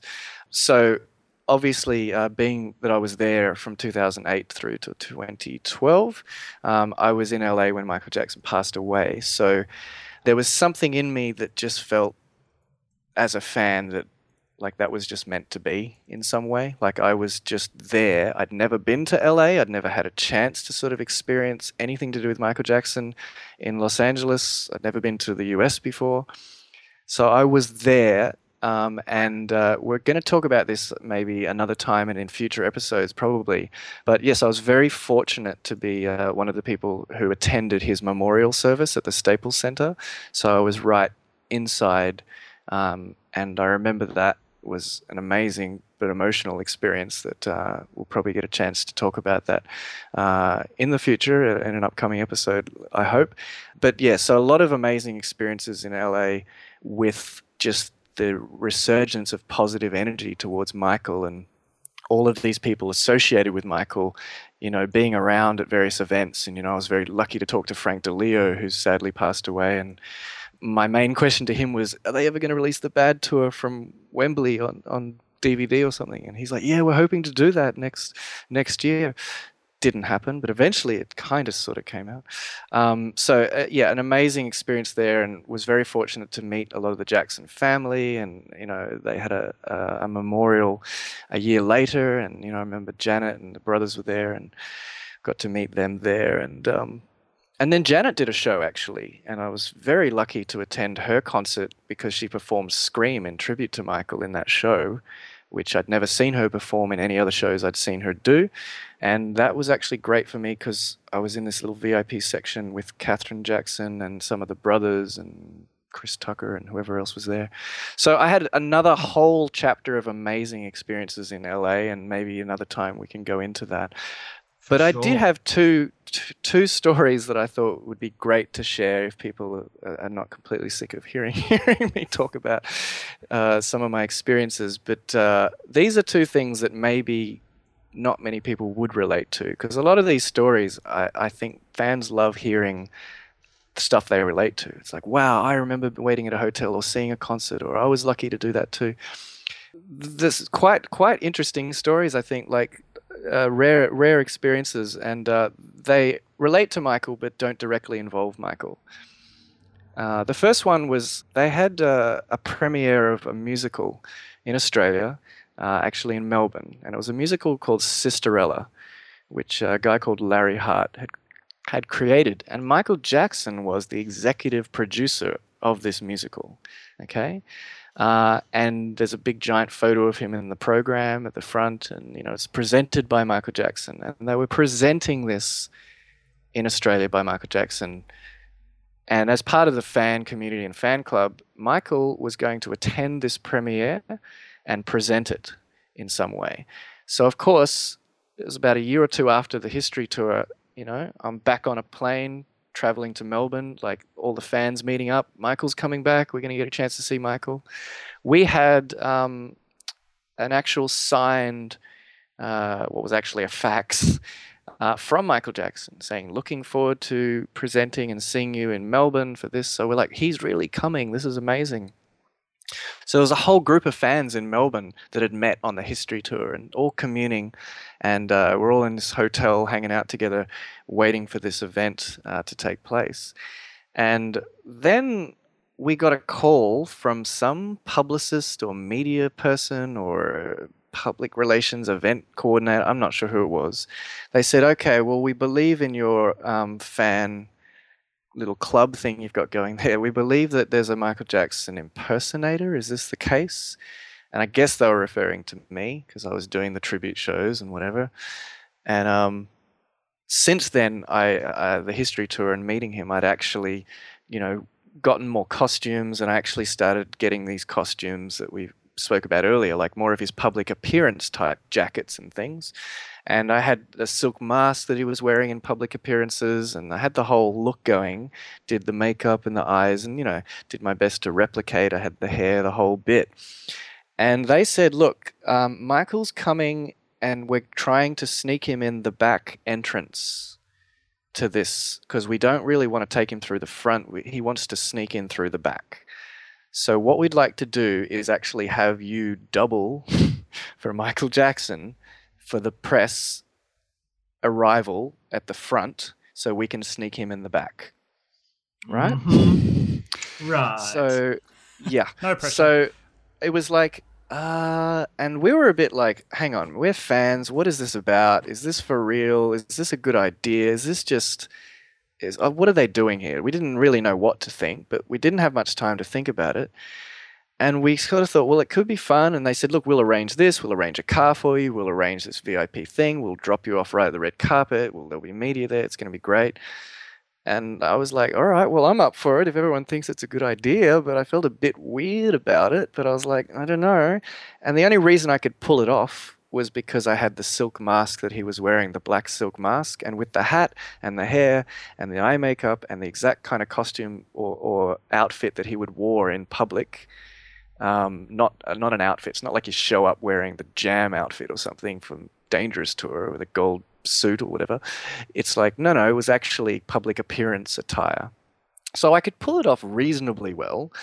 So it was just an amazing experience because what happened was we got all ready and dressed up and had the whole thing. We had people, we had minders, we had, you know, I guess fake entourage. And they supplied this car, and we arrived in this limo type thing. And as it pulled up, there's this red carpet into the theater, and there's all of these fans and media roped off, all like, you know, ready to see Michael Jackson arrive. Lots of fans, lots of media. I'll never, I'll never forget this moment. And it gave me a very tiny, the tiniest, tiniest of glimpses into what it must be like to be a celebrity or to even be Michael Jackson. Because when that car pulled up, had tinted windows, but when I looked out the window, it's like everyone just surged forward in readiness, like they're ready to aim and fire, like with cameras and you know video and everything and and fans and I was just I remember this so clearly. I just had this moment of wow, like this is so surreal and bizarre that this is about to happen. And it was a bit scary actually. And I just thought, okay, they're all like approaching, they're all ready. it's like they're ready to attack and lynch you or something. So they opened the door. I stepped out, and everyone started going, "Oh wow, it's Michael!" Jackson," and cheering and all this kind of stuff. And the flash, flash, flash, click, click, click. All the media starts snapping, and it was it was crazy. And it, they kind of trying to usher me right through and in. And I guess at that moment, people assumed it was Michael Jackson because it was so quick and it was so you know. But the one moment that almost broke my heart was that there was a fan who approached me as I was sort of going past. She was sort of on the barrier, and she had drawn this beautiful drawing uh, of Michael and a design or something, and she was putting it forward. Oh, Michael, Michael, please! Like she wanted me to sign it, and she had a pen. Now, as a fan, I've grown up mimicking Michael Jackson's signature, so I could do it. But there was no way I was going to actually pretend to be Michael Jackson and sign this beautiful artwork. So I just kind of like eased away and sort of almost apologized as they whisked me off. But I just felt so bad actually. 'cause I was like, "Wow, this poor girl!" Like, like I felt that's the moment where I thought this is kind of wrong. Um, it was a little bit like, "Wow, this is beautiful," but like I hope she, I hope that the end she was grateful that I didn't ruin her drawing when she found out it wasn't Michael Jackson. But um, it was it was crazy. And they and they whisked me in and all these paparazzi and flash flash camera photographers and they're like whisking me in. Uh, it was hilarious. We all got inside and got taken into a room and we all just burst into laughter. It was just like wow did that just really happen? That was insane and then it was all over the news that night. We got back to the hotel later, and the, it was on the news. And they're like, you know, eager fans waited for Michael Jackson. And initially, uh, you know, the, the, the as the curtain was about to go up, the elusive figure of Michael Jackson arrived, and everyone's all this footage of me looking like Michael with the mask, the whole thing being ushered in with all people taking pictures. And then they said something like, but you know, eventually we were reliably informed the VIP guest was just a double. And it, it was hilarious. It was all over the news. And at the after party, you know, Molly Meldrum was there and all these people and they were interviewing me as Michael Jackson. It was it was nuts. But it was it was a bit of a crazy story. But the tragedy of it all, if that wasn't tragic enough, Michael Jackson was never even there. And I guess he had never really we didn't know because we kept hearing right up to the last minute that Michael Jackson was going to be there. He was. We didn't know. Even sitting in the theater watching the performance, we kept looking around. After the performance, we kept thinking, "Is he here? What's going on?" All sources said he was going to be, but he, he wasn't actually there. So um, I don't know whether they were just having, you know, just trying to make some stupid publicity think uh, stunt or whatever. And I'm almost Without embarrassed it. paying you. Yeah, well, it, I mean, it, look, it was an amazing life experience just to be put in that situation and have that moment. And yeah, it's a little bit, I hope it doesn't offend anyone because it's a little bit like, oh, that's a bit weird. But we didn't know what was going on. We thought we were kind of in some way doing a favor to what Michael's people had asked or what he wanted. And we didn't really know until it was way too late that he was never even there. And it just, it's just interesting, gives you a glimpse inside you know this, this whole circus that surrounds anything to do with Michael Jackson, and even the most bizarre situations like this is just a crazy kind of story. But um, Was Sisterella good? yeah, I really we really enjoyed it. We thought it was great, and it was a great performance. And He was creatively involved in that, wasn't he? It's yeah, I mean he's the executive producer. I'm not sure. I, I don't know how much actual creative involvement, but I believe he was somehow involved in champion, championing it definitely. So and his pictures, like I've still got the program. It's like he's the opening page like uh, when you open the program it's like a giant picture of him um, from history the song on the history tour in that sort of white sequin uh, glittery jacket uh, and, it's, and it's his signature there something you know love michael or something like that For those that don't know, what is like the basic story of Sisterella? Uh, so I guess it's kind of the equivalent to like The Wiz, where they took The Wizard of Oz and sort of did, I guess, what you'd say, a black version of it. So I guess it was that kind of thing, like more of an R and B kind of uh, representation of Cinderella, uh, Cool. with with original songs and uh, yeah, it was it was quite cool at the time. I have a soundtrack kicking around somewhere. So have we got time for one more little story? I think we do. If it's the if it's the story that I'm thinking of, it's about an artist that I another artist other than Michael Jackson that I really love. So I'd like to hear it. Cool. All right, let's do it. So, uh, I'm I'm a huge Michael Jackson fan, obviously. Really? Yeah. No way. Shock. uh, you're getting a sense of that. Um, I'm also a massive Prince fan. Um, so I've like you know there are not many artists in the world, and you know sadly Michael is no longer with us. There are not many living icons left in the world that I believe have are just so unique and special in what they bring, and even you know th- across time in in the history of music, there is not that many artists that you can say they were so special and unique in what they could do. And I believe Prince is one of those. And I've always loved Prince. Came to that much later than Michael Jackson, but I just, yeah, fell in love with what he does as well. Um, and as an artist and as a live performer, he is phenomenal. And everything he does every time is different and unique in some way. And I've seen him many, many times. I've been very fortunate even to when I was in LA to, to fly to Minneapolis and see a show at Paisley Park, which is his home, and he does these private shows there. So I've seen him there, and I've seen him, you know, in many many concert scenarios. So eh, very very blessed. Uh, but there was one concert scenario which was actually in Australia.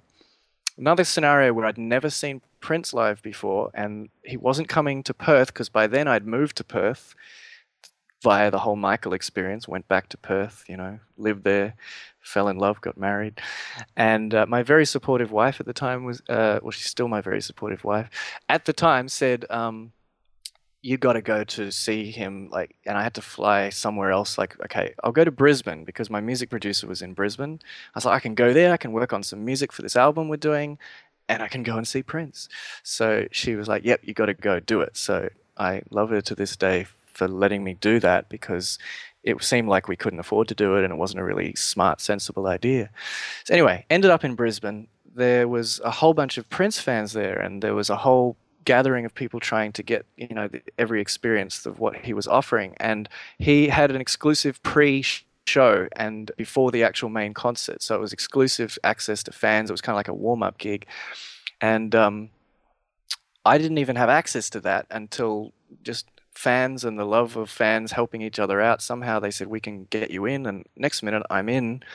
And there's prince on stage doing this song and i was like this is amazing you know? It was so great. It was the first time i'd ever seen prince. And then all of a sudden it's like okay cool what's he going to play? What songs is he doing? Someone starts jamming on a bass riff. Cool. Sounds a bit like uh, billie jean but it's not because this is a prince show. Why would it be billie jean and then Prince, I think, thought, that sounds a bit like Billie Jean. And he starts playing dun, dun, dun, dun. And people sort of thought, oh, that's almost amusing that he's having a joke with us. And we're like, he ain't going to play a Michael Jackson song. This is Prince. Like, what, what's going on here? And then he kicked, he got the drummer to kick in. And all of a sudden, they're jamming out to what pretty much is almost definitely Billie Jean. And I'm like, wow, this is amazing. And I'm like, here I am a huge Michael Jackson fan, seeing Prince for the first time, and he's doing a Michael Jackson song. And everyone's like, yeah, he's he's not going to sing a Michael Jackson song. He just wouldn't do that. That's not, nah, what is this about? And then he turns to the horn player and he's like, oh, Greg, you want to come sing this? They were just kind of jamming on it. And he was like, no, I don't sing, kind of a thing. And next minute, Prince is like, well, anyone want to sing? Any singers in the house?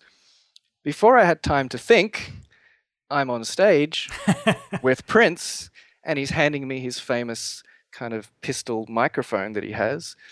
I'm like, is this really happening? And I'm like, what are the chances of Prince jamming and deciding to do a Michael Jackson song, Billie Jean, and also the one place in Australia or in the world where there happens to be this kind of weird guy who not only is a Michael Jackson fan and knows all the words, has performed this song live with a band. I used to have this cover band and knows, you know, the moves and does a bit of a tribute thing. It's like, how is this? How are all the stars aligning here? That this is just some weird, crazy moment. And he actually said, like, you know, something along the lines of, all right, well, come on and sing, but if you don't know the words, I'm going to kick you right off the stage. and everyone kind of thought it was hilarious. And then everyone's like, well, who is this guy? Is he going to do, what's, what's this going to be? Is this a joke or what's happening? Um, and then I just kind of said, all right, this is really happening. And I just sort of launched into my best attempt to despite being jet lagged and just thrown into this situation, try and sing Billie Jean as best I could manage. And I just started busting out into Billie Jean, a little bit of the moves and the dance, and everyone just kind of thought it was great and cheering and all this. I'm like, oh my god, I'm singing Billie Jean. And there's Prince, and he's playing along and kind of jamming and smiling. And then started busting out a few of the moves, and everyone's thinking, This is great. And it was amazing. It was just like very surreal, but one of those moments that you just thought, I just thought, who else on the planet could be thrust into this situation? You know, like if I, I don't know what, what would have happened if I wasn't there. Would they've got someone else up to do it? Would they have just moved on? I don't know. I'm like so just amazed and grateful that this little crazy moment happened in my life because I loved Prince and here I am on stage with Prince and then he was like, "Oh, that was great," and you know, never a dull moment in Australia, and you know, he was shake, shaking my hand, and uh, it was just, it was like, did that really happen? Uh, and then yeah, and then there's actually a somebody did a little bootleg recording of that and it ended up somewhere out there in the ether. And I think I saw on the internet one day a bootleg CD from Paris in France that had all these bootlegs from the Australian tour, and on there on the back, it's like it's got Billie Jean sung by Paul Black. I'm like, how did they even get my? I don't know how. What? Gee. So it was pretty crazy, but uh, it's a fun little story, and it's something that I'll definitely never forget. That's I think one of the craziest stories. It's, it's, it's become like a Uh, fan. It's like a legend. legend. Like I remember when we were talking to Andy Healy um, on the last episode before we recorded in the pre-show. He was, I think we were talking about that moment. So it certainly has gone down in history. It has, and we're Yeah. gonna play a little clip of it, aren't we, Jamon? Let's hit it.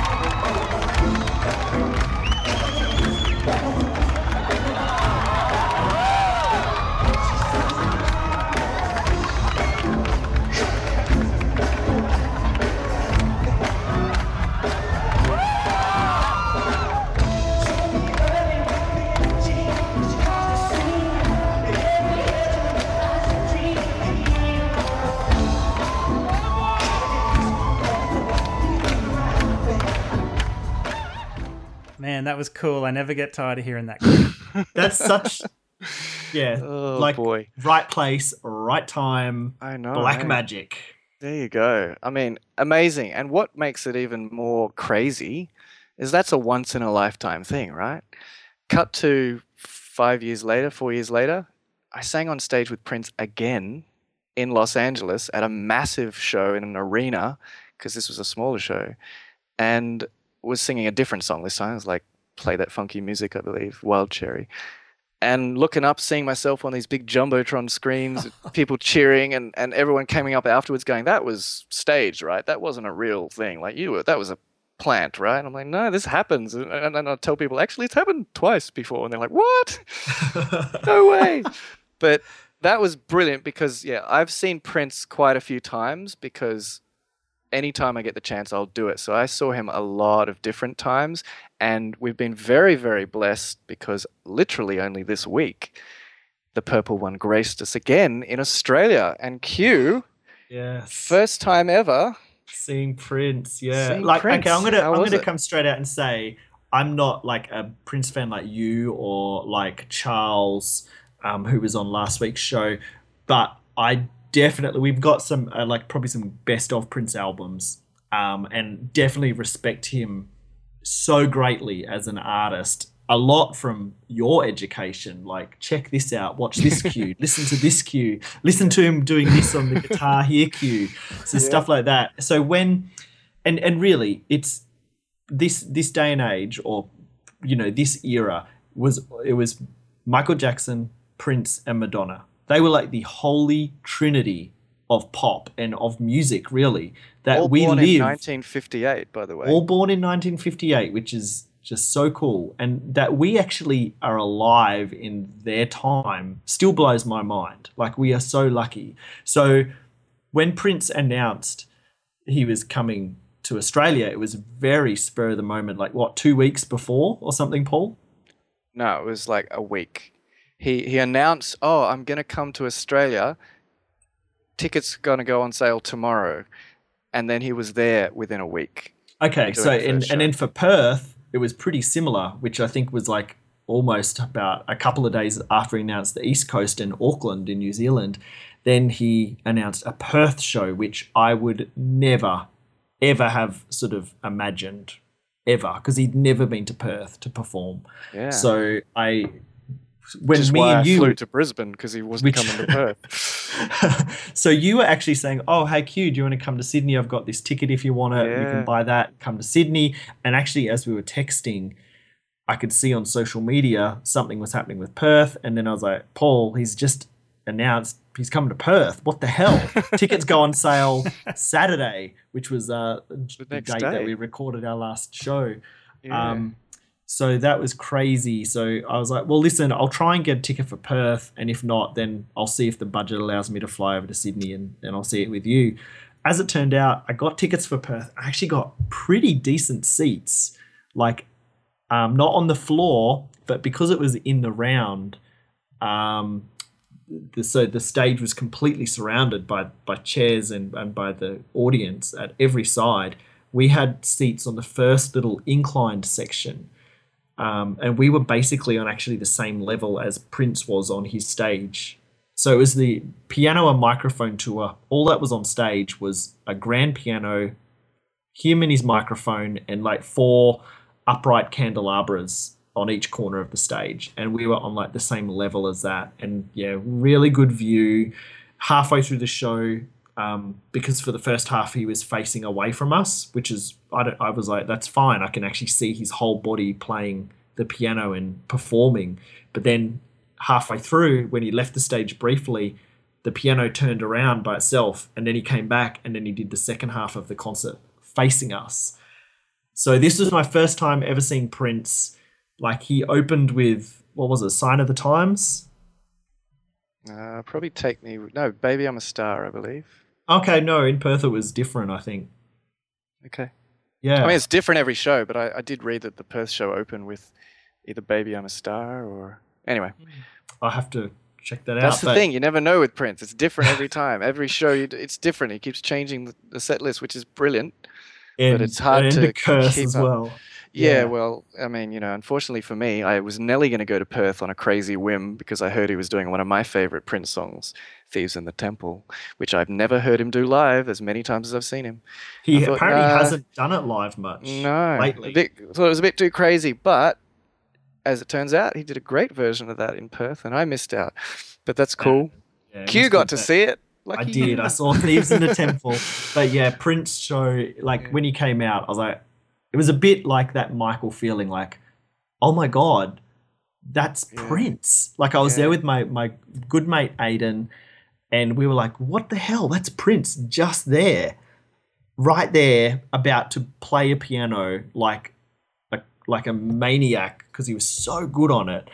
And yeah, it was that moment of like pinching yourself off and going, are we really hearing, you know, Sign of the Times or um, Raspberry Controversy. Beret, Controversy, Purple Yeah. Rain? Like it was so good. And I have to say, it really had that feeling of seeing one of the greats. It was like seeing Beethoven It was just like seeing a true master, and it was really a lot of people saying oh, it was very spiritual. It sort of was. It was really a moment that changes things, and it was for me being my first Prince experience, and probably my only Prince experience that I'll ever get. I was we'll like, see.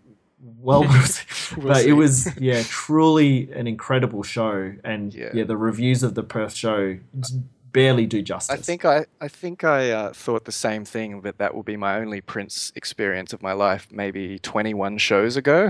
Prince. And I didn't think I'd need to see him when he came back to Australia because I've seen him and I've experienced so many great things. And uh, I was like, but he's coming. He's I got to go, and I got to go again and again, and you know. But you you are absolutely right. In my opinion, he's pretty much the only true living legend genius of popular music of that level. You know, we talk about Michael and we talk about Prince and David Bowie, who just passed away recently, and uh, iconic Madonna. Yes, I mean I don't necessarily put her in the same category of of, of genius, but like she credit where credit's due for her iconic career. Absolutely. And uh, Yeah. I'm going to actually go and see her shows when she comes here in a few weeks because Well, I've never that's your seen her bucket before list, isn't it? and that's yeah one of the last main people that I feel like I have to see. But I would encourage anyone as Michael Jackson fans, if you ever get the opportunity to see Prince, I would definitely, definitely, hundred percent do what you can to see him because so many people and you know not to to make people feel like they missed out but not everyone got the chance to see michael jackson live and a lot of people might have had the chance to do it but didn't and now they kind of are in a situation where it's like, oh, I may, I really should have. Whether it's something silly like, oh, I couldn't afford it. It's like I could never afford every experience I've talked about today. I could not afford ever. It, to the point where I'm like, well, that's not going to be possible. And somehow I ended up there experiencing it, and it was amazing. And I'd forgotten all of the debt and all of the money I had to pay or save up or sell or you know go hungry or whatever. It doesn't matter. So because because if, if you love Michael Jackson, you'll appreciate the, the amazing genius that he was. There's no one on the planet like that, and there's not many people in that category. But I believe Prince is one of the few who are left that if you have the opportunity to see, you should really give it give it a chance because uh, you never know, you might just like it. If- or it might change your life. It There really you go. feels like it's sort of been a turning point of like things that I've been able to witness. It was incredible. Like Michael Jackson was, I don't know. There's like every one of these great artists and then the awesome artists. They sort of do one thing. They're all very different. Like for for Michael Jackson, you go see a Michael Jackson show. It was like love. That's what you felt at Yeah. these shows. At a Prince show, I guess you feel greatness. And then like at a Kylie Minogue show, like speaking, okay, Aphrodite, her biggest and most spectacular show, it would be beauty. For Lady Gaga, it would be, I guess, maybe empowerment. Mhm. So all of these artists, they're all so different. And Yeah. like Prince is just at the top of his game. And yeah, it was just him and a piano, but oh my God, it was life changing. And every artist that I can think of that is really successful now is following in their footsteps. You Yeah. know, like every like you know, any time you go and see Madonna, uh, uh, Katy Perry or Lady Gaga, they're following in the footsteps of Madonna.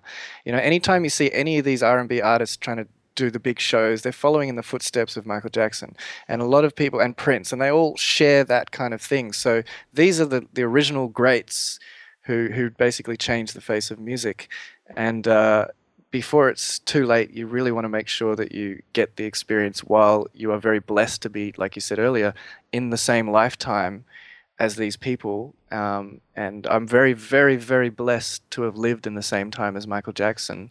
Uh, and I will be able to carry that with me for the rest of my life. But yeah, there you go. So that was like my little Prince experience this week. He actually shared one of our tweets. Did you see that, Jamon? Yeah, he uh, He didn't, cuts and pastes. He, he didn't doesn't exactly retweet it. retweet it, but No, uh, but he copied and pasted Yeah. the text of uh, the MJ Cast tweet that I put out after I saw the show. So that was that was pretty cool as Still well. cool, I yeah. got some screen captures of that. Cool. nice. So yeah, that was a damn good week. I can tell you that. jealousy levels a million percent. Yeah, what's, Wow. what's happened over there in, uh, in Queensland? Uh, look, I'm not really. I, I'm in Queensland, but I'm in the most central point of central Queensland you can imagine. It's so far in the desert. It's not funny. Kangaroos had a punch up down at the pub. Basically, Yep. There you go. So we're going to wrap the show up with our little run through of our finds of the week, and then we'll have a few special thank yous. Jamon, I know your find of the week. I watched it, and it was really cool. Do you want to tell us Yeah, what your it find of the week is? Yeah, sure. Um, so it's not something really that's worthy of speaking about for ages and ages, uh, but it's a NFL video that um, you know the National Football League. That's what it stands for, right? In America, put out. Yeah. I think it's foosball. I think with it's National Foosball League. foosball. I don't know. Yeah. It's National Football League, NFL. They put out a video. They've actually put out a video series, um, one sort of episode per major Super Bowl performance. And uh, this is the Michael Jackson episode, I guess you could call it, on YouTube, where they show lots of footage from Michael's performance and then cut it with uh, people that assisted in organizing it uh, with them talking. I guess so. It's really, really cool to watch. I can't remember how long it goes for. I think it's roughly over ten about minutes or six- something. I'm not sure, but the quality of it oh, is Oh, it's incredible. yeah, it's really cool. It's definitely the highest quality you will ever have seen Michael's Super Bowl performance in. It's uh, I'm not going to go ahead and call it HD or anything like that, but to me, it's certainly like broadcast slash DVD quality. Previously, we've only ever had the Heal the World section of Michael's performance in DVD quality because that came out on Dangerous Short Films DVD. Uh, but in this video, you actually see lots of snippets from the first half of the show uh, in in really high quality. So definitely watch it if you get the chance. You get to see lots of people talk about Michael uh, who were involved in the show. There was it's very very interesting and fascinating to listen to as a fan.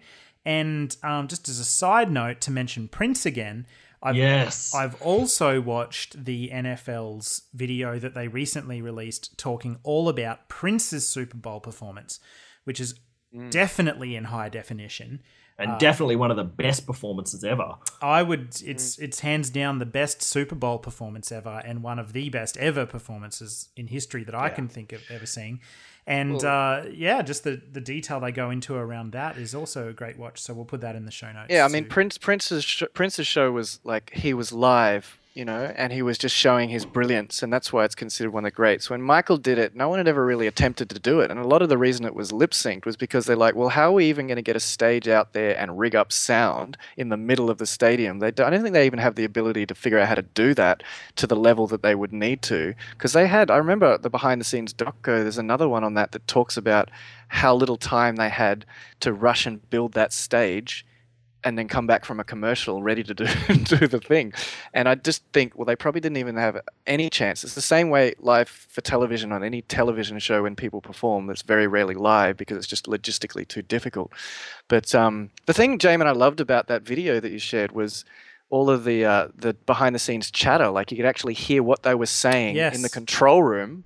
Oh Not, yeah. not directly to, to Michael's ear, but you could hear them going, "All right, Michael, get ready, take off your glasses. All right, all right, come on, all right, do it, baby, do it." And because he was he was he was sizzling like like a crazy man. It was like, "I'm sizzling, sizzling, sizzling, sizzling. I'm gonna milk this." And they're like, "Come on, Michael, do it, do it." And then he takes off the glasses. All right, cue. It was hilarious. It was just cool to sort of see. So yeah, thanks for sharing that. It was great. pleasure. Yeah, I loved hearing that audio of that. That was really cool. So cool. Sweet. Um, do you want me to go next and we'll wrap it up with Paul's? Sure. Sounds good. Cool. Okay, so mine is actually, I wouldn't say it's Michael Jackson related, but we are doing it because we are so grateful for this guy's help on the show. So the ad you heard earlier for Jackson Source magazine, our opening theme song for the show, they're all done by Dan Villalobos, who has guested on the show. He was on the episode um, when we interviewed Brad Sundberg and a few other times, wasn't he? Yeah, he was on No Kaiju. That's right. Yep. So Dan has actually put a single out on iTunes. It's got two tracks, and we're going to sample one of those tracks today. But Dan Villalobos, thank you so much for the um, amazing work that you do for us when we need something of such high quality because we really appreciate it so much. So, yeah, and we're going to have links for Dan's um, single. The single is called Orbits, and on it is uh, two tracks. One is called Weightless, and it features uh, the vocals of AAA Plus, and their second track is Midnight. And which track did you want to play a little portion of today, Jamon? I think we might have a listen to Weightless.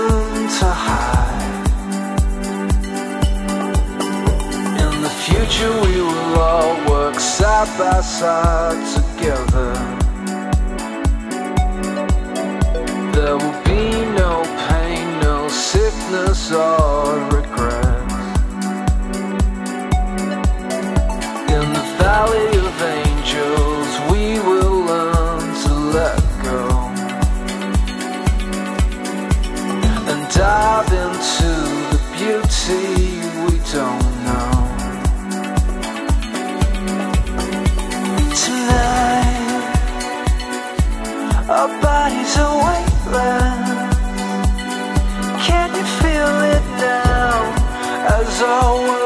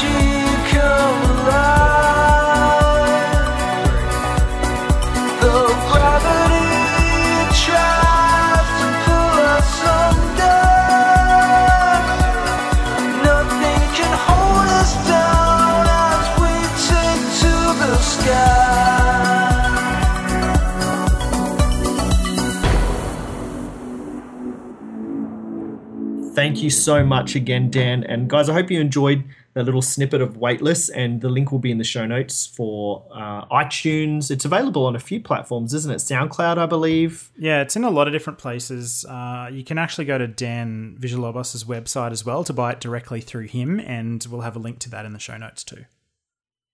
Awesome. So, Paul Black, you've got a find of the week Yo. for us. Thank you. Yes, um, I'm. Try- I'll keep it pretty low key and simple. Um, I've said many times so far, I'm just a huge fan of the Bad album, and one of my favorite things about the Bad album was it was of an era of when they did the 12-inch mixes. They were actually based on the song. Now I know you guys have spoken about this on the show before, and I think Jamon, you had a find of the week on uh, some bad extended mixes like the Annie mix and things like that. Um, and others have spoken about it. Uh, but there are definitely all these official uh, mixes that have come out for most of the dance tracks on the Bad album. And I have all the original 12 inch vinyls actually and collect them. And they've come out on various uh, import CDs. And I think uh, there's Japanese imports and various things with all those extended mixes.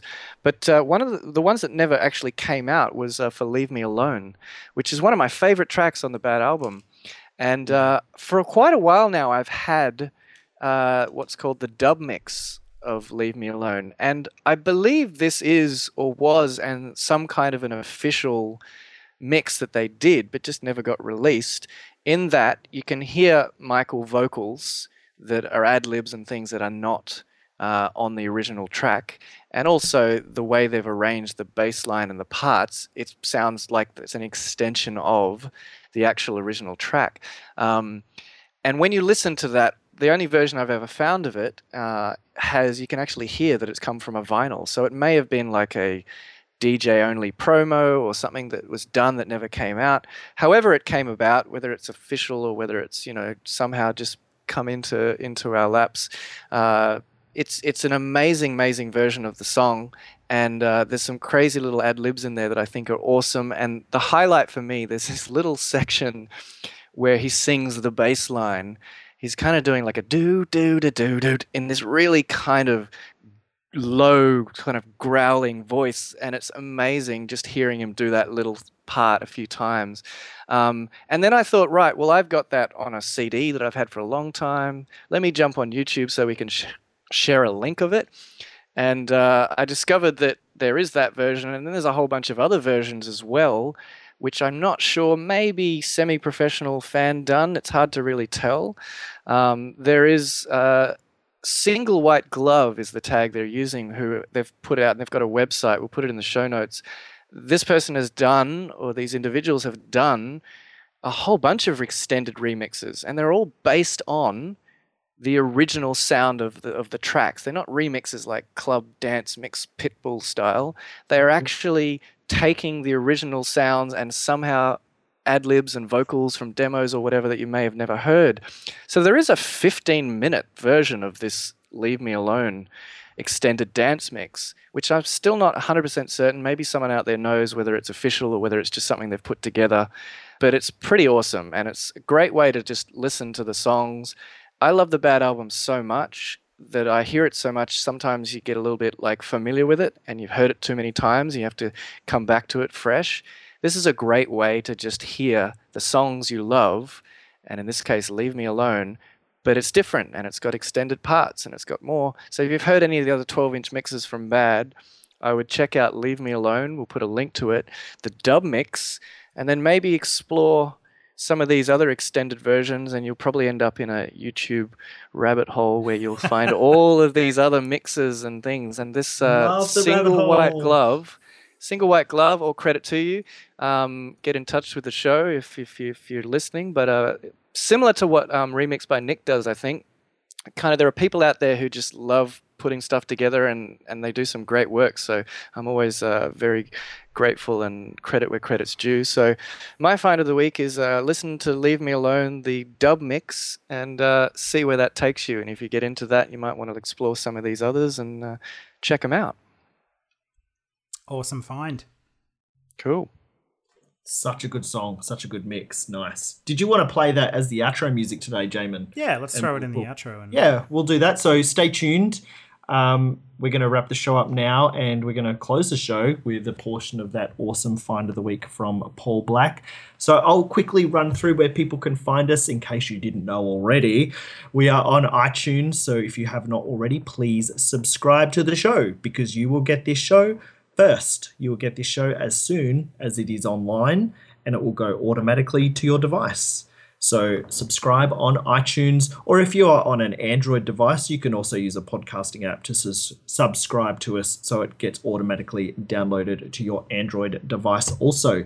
But we are on Facebook, Twitter, and Instagram as the MJ Cast. You will find us on Tumblr, themjcast.tumblr.com. You'll find us on YouTube, search for the MJ Cast, and I cannot wait for your listener emails. So email us at the mjcast at icloud.com. Let us know what you thought of the show. And if you enjoyed Paul Black's stories, trust me, we will have him back. There are plenty more stories. Just a quick few thank yous. Thank you to Janneke from Jackson Source Magazine. You and your team do an incredible job with the Jackson Source Magazine and online. Um, emails from Sandy O'Brien and Tom Rauterman. Thank you so much for emailing us from the last show. We actually got a lot of feedback from the previous show, our first episode of season two. So thank you everyone that commented on the blog. Denise, Melissa H, and Val commented there. So thank you so much. We really appreciate appreciate that. And Jamon, we have a special thank you uh, for a new team member. Yeah, we certainly do. If you follow us on social media, you would have noticed that we'd put out a mystery post a few days ago uh, saying, Who is JR? And uh, we put a blurred image of JR behind that little uh, text portion. And we're proud to announce we do have uh, now an additional member to the MJ Cast team. We've expanded from just Q and myself into three people on the MJ Cast, another Australian fella uh, and his name is Jacob Rathjen. Uh, Jacob's worked very closely with us in the past. Uh, he's actually been on one of our episodes before and does a great job of his own on social media. Such a good job that we thought we'd bring him into our team. And Jacob's going to be taking on some responsibilities, um, a little bit around social media, but mainly to do with uh, prepping our show notes and releasing our show uh, with with great show notes that you guys can enjoy. Uh, so yeah, very big welcome to Jacob Rathjen. Welcome to the MJ Cast. We're so happy. to Yeah, have it's going to be a big help to us, and yeah, we love his stuff. So uh, because we had that little social media post, I want to give a quick shout out to uh, Lynn Tyler over on Twitter, and also to our regular thank you person Carly, which is at MJ is my golden boy. Lynn and Carly actually guessed correctly who JR was. so that was pretty cool. Very cool. thought. Hey So- Q, do you mind if I if I give a little shout out to Carly as well? Because I just want to say Yeah. um, to any listeners out there who really want to engage with a social media account that does a lot of updates around Michael Jackson, you got to follow Carly. Um, what she does is really unique in the Michael Jackson fan world. On Twitter, she actually does live tweeting for really big MJ events. So, for example, um, the Off the Wall documentary. Uh, she just did a spur of the moment um, Moonwalker live tweet the other day, and that's where she'll watch something or engage with something Michael related, and at the same time just be putting out like dozens and dozens of tweets to do with whatever she's engaging with. So her Carly live tweets our show as she well. live tweets our show. She's actually a really really fun account to engage with. So definitely follow Carly. What a great MJ fan. Yeah, so I'm gonna I'm gonna say farewell, um, but thank you, Jacob. Welcome to the team, uh, to our web assistant uh, Jr. So if you see anything initial Jr, that will be from Jacob. Anything initial J is from Jamon, and I am of course Q. Thank you for joining me today on the MJ Cast. Um, I'm gonna say Michael on. And Paul, thank you for joining us as well. It's been a pleasure, long time coming, worth the wait, and can't wait to have you back. Thank you so much. I hope I didn't take over the show too much, but I'd love to come back and just uh, share my thoughts on everything else that you guys talk about because this is awesome. Yay. Thanks, Paul. I, I get to be part of the conversation now. I can't tell you how many times I'm listening to the show and I'm like, I just want to say, I've got, I, I, I got something to say about that, or I'd love to share. I thought, I have a thought, and this is great. So it's so much fun. And uh, again, you guys do an amazing job. So keep it up. A lot of Thank people you. really appreciate what you do. So well Thank done. you, Paul. Thank you. All right, guys, have an awesome fortnight ahead. You'll hear from us uh, in our very next episode, which will be episode 26. And uh, it's going to be a special episode of historic proportion. Keep Michaeling.